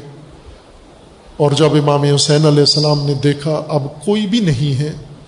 بالکل تنہا ہیں۔ اس وقت امام نے مقتل کی طرف نگاہ کی، خیام کی طرف نگاہ کی۔ جہاں پر لشکر کھڑا کیا تھا صبح سے، اس لشکر گاہ کی طرف نگاہ کی۔ لیکن کوئی خیموں کے علاوہ، بیبیوں اور بچوں کے علاوہ اور لاشوں کے علاوہ امام کو کوئی نظر نہیں آیا۔ اس وقت امام علیہ السلام نے ندا دی، یا فرسان الحجا میرے شیروں کہاں ہو تم؟ تمہارے مولا تنہا رہ گئے ہیں۔ ایک ایک کا نام لے کے پکارا۔ مسلم ابن اوسجا کہاں ہو؟ زہیر کہاں ہو؟ حبیب ابن مظاہر کہاں ہو؟ میرے اکبر کہاں ہو؟ میرے عباس کہاں ہو؟ کوئی ندا نہیں آئی۔ امام نے فرمایا، تم سب گنج شہدا میں سو رہے ہو۔ تمہارے مولا حسین تنہا رہ گئے ہیں۔ اور پھر امام علیہ السلام نے جنگ کی خود تیاری کی۔ جنگ کی تیاری کر کے امام علیہ السلام خیام سے بیویوں سے رخصت ہوئے۔ رخصت ہو کر امام علیہ السلام جب میدان میں گئے بی بی زینب چند قدم امام کے پیچھے چلیں آخری ودا کے لیے امام نے محسوس کیا، بہن پیچھے آ رہی ہیں۔ گھوڑے کا رخ موڑ کے فرمایا بہنا، جب تک میں زندہ ہوں، خیموں سے باہر نہیں آنا۔ کوئی بی بی خیموں سے باہر نہ آئے۔ بی بی خیمے کا ستون تھام کر کھڑی ہو گئی اور پھر اس کے بعد منتظر رہی امام نے، پیاسے امام نے، خستہ امام نے، دکھیا امام نے۔ وہ امام جو صبح عاشور سے لے کر عصر عاشور تک بہتر لاشیں اٹھا کر گنج شہدا میں رکھ دیے۔ اور جب بھیا عباس کی لاش پر پہنچے تو فرمایا، عباس، تیری شہادت نے میری کمر توڑ دی ہے۔ عباس مجھ سے اٹھا نہیں جا رہا۔ اب وہی حسین تشنا حسین، پیاسے حسین میدان میں جاتے ہیں۔ بی بی خیمے کا ستون تھام کے کھڑی ہوئی دیکھ رہی ہیں۔ علی کے پیاسے بیٹے کی جنگ دیکھ رہی ہیں۔ امام میدان میں جاتے ہیں۔ ایک طرف سے لشکر پر حملہ کرتے ہیں، یہ پیچھے ہٹ جاتے ہیں، پھر دوسری طرف حملہ کرتے ہیں۔ جس طرف امام حملہ کرتے ہیں، یہ لعین امام کا مقابلہ نہیں کر سکتے۔ اور امام ہر حملے میں تکبیر بلند کرتے ہیں۔ اللہ اکبر۔ جب تکبیر کی ندا مقتل میں بلند ہوتی ہے، زینب اولیاء دل میں کہتی ہیں، میرا بھیا زندہ ہے۔ میرا حسین زندہ ہے، میرا ماں جایا زندہ ہے، میرا پیاسا بھیا زندہ ہے۔ پھر دوسری تکبیر کر میدان میں بلند ہوتی، اللہ اکبر۔ بی بی کے دل کو تھوڑی سی ڈھارس مل جاتی، میرا بھیا ابھی زندہ ہے، میرا حسین ابھی زندہ ہے۔ اور اسی طرح تکبیریں آتی رہیں لیکن ایک وقت ایسا آیا، تکبیریں آنا تھم گئیں۔ اب کربلا سے آواز نہیں آ رہی، کوئی تکبیر نہیں ہے۔ صرف شور اٹھ رہا ہے، صرف غل غپاڑا ہو رہا ہے، اور صرف گرد اٹھ رہی ہے میدان سے۔ بی بی سمجھ گئی، اب میرا بھیا زین پہ نہیں ہے۔ اب میرا بھیا جنگ نہیں کر رہا۔ اب میں دیکھوں تو صحیح حسین کس حالت میں ہے۔ بی بی نے خیمہ چھوڑ دیا۔ خیمے کا ستون چھوڑ دیا۔ خیمے سے نکل کر ایک ٹیلے پر جا کر کھڑی ہو گئی کھڑے ہو کر منظر دیکھتی ہیں۔ بھیا کو نگاہیں دوڑاتی ہیں۔ میرا بھیا سہارا میں کہاں ہے؟ کیا دیکھتی ہیں؟ ایک گودال ہے۔ ایک گڑا ہے۔ اس کے اندر حسین سید الشہداء علیہ السلام بیٹھے ہوئے ہیں۔ دو زانو تشہد کی حالت میں بیٹھے ہوئے ہیں اور لعین چاروں طرف سے حملے کر رہے ہیں۔ کوئی نیزا مار رہا ہے، کوئی تیر مار رہا ہے، کوئی تلوار مار رہا ہے، کوئی پتھر مار رہا ہے۔ روایت میں لکھا ہے کہ سید الشہداء علیہ السلام اسی طرح آسمان کی طرف ہاتھ اٹھائے ہوئے ہیں۔ یہ پتھر بھی کھا رہے ہیں، نیزے اور تلواریں بھی کھا رہے ہیں کہ ایک لعین نے ایسا پتھر مارا، سید الشہداء کی پیشانی پہ لگا۔ اس پیشانی نے ایسا زخم لگایا، پھر امام سے بیٹھا نہیں گیا اور اس تشہد کی حالت سے امام سجدے میں چلے گئے۔ امام سجدے کی حالت میں جاتے ہیں اور شمر لعین ادھر سے آتا ہے، خنجر لہراتا ہوا آتا ہے اور آ کر سجدے کی حالت میں سید الشہداء علیہ سلاۃ وسلام کی پشت پر اپنا زانو رکھتا ہے اور پھر اس کے بعد امام کی پشت پر پش گردن پہ خنجر چلاتا ہے، ایک وار چلاتا ہے۔ بی بی زینب فرماتی ہے واہ حسینا واہ محمد واہ علیہ واہ فاطمہ واہ مظلومہ۔ بی بی فرماتی ہیں اے عمر سعد لعین تو دیکھ رہا ہے۔ اس لین نے کہاں زانو رکھ دیا؟ اس نے کہاں زانو رکھ دیا؟ یہ کہاں پہ خنجر چلا رہا ہے؟ یہ تو نبی کی بوسا گاہ ہے۔ یہ تو فاطمہ زہرا کی بوسا گاہ ہے۔ یہ تو علی کی بوسا گاہ ہے۔ ارے لین تو دیکھ رہا ہے۔ میرا بھیا زبا ہو رہا ہے۔ واہ حسینہ واہ حسینا واہ حسین واہ حسین ماتم حسین۔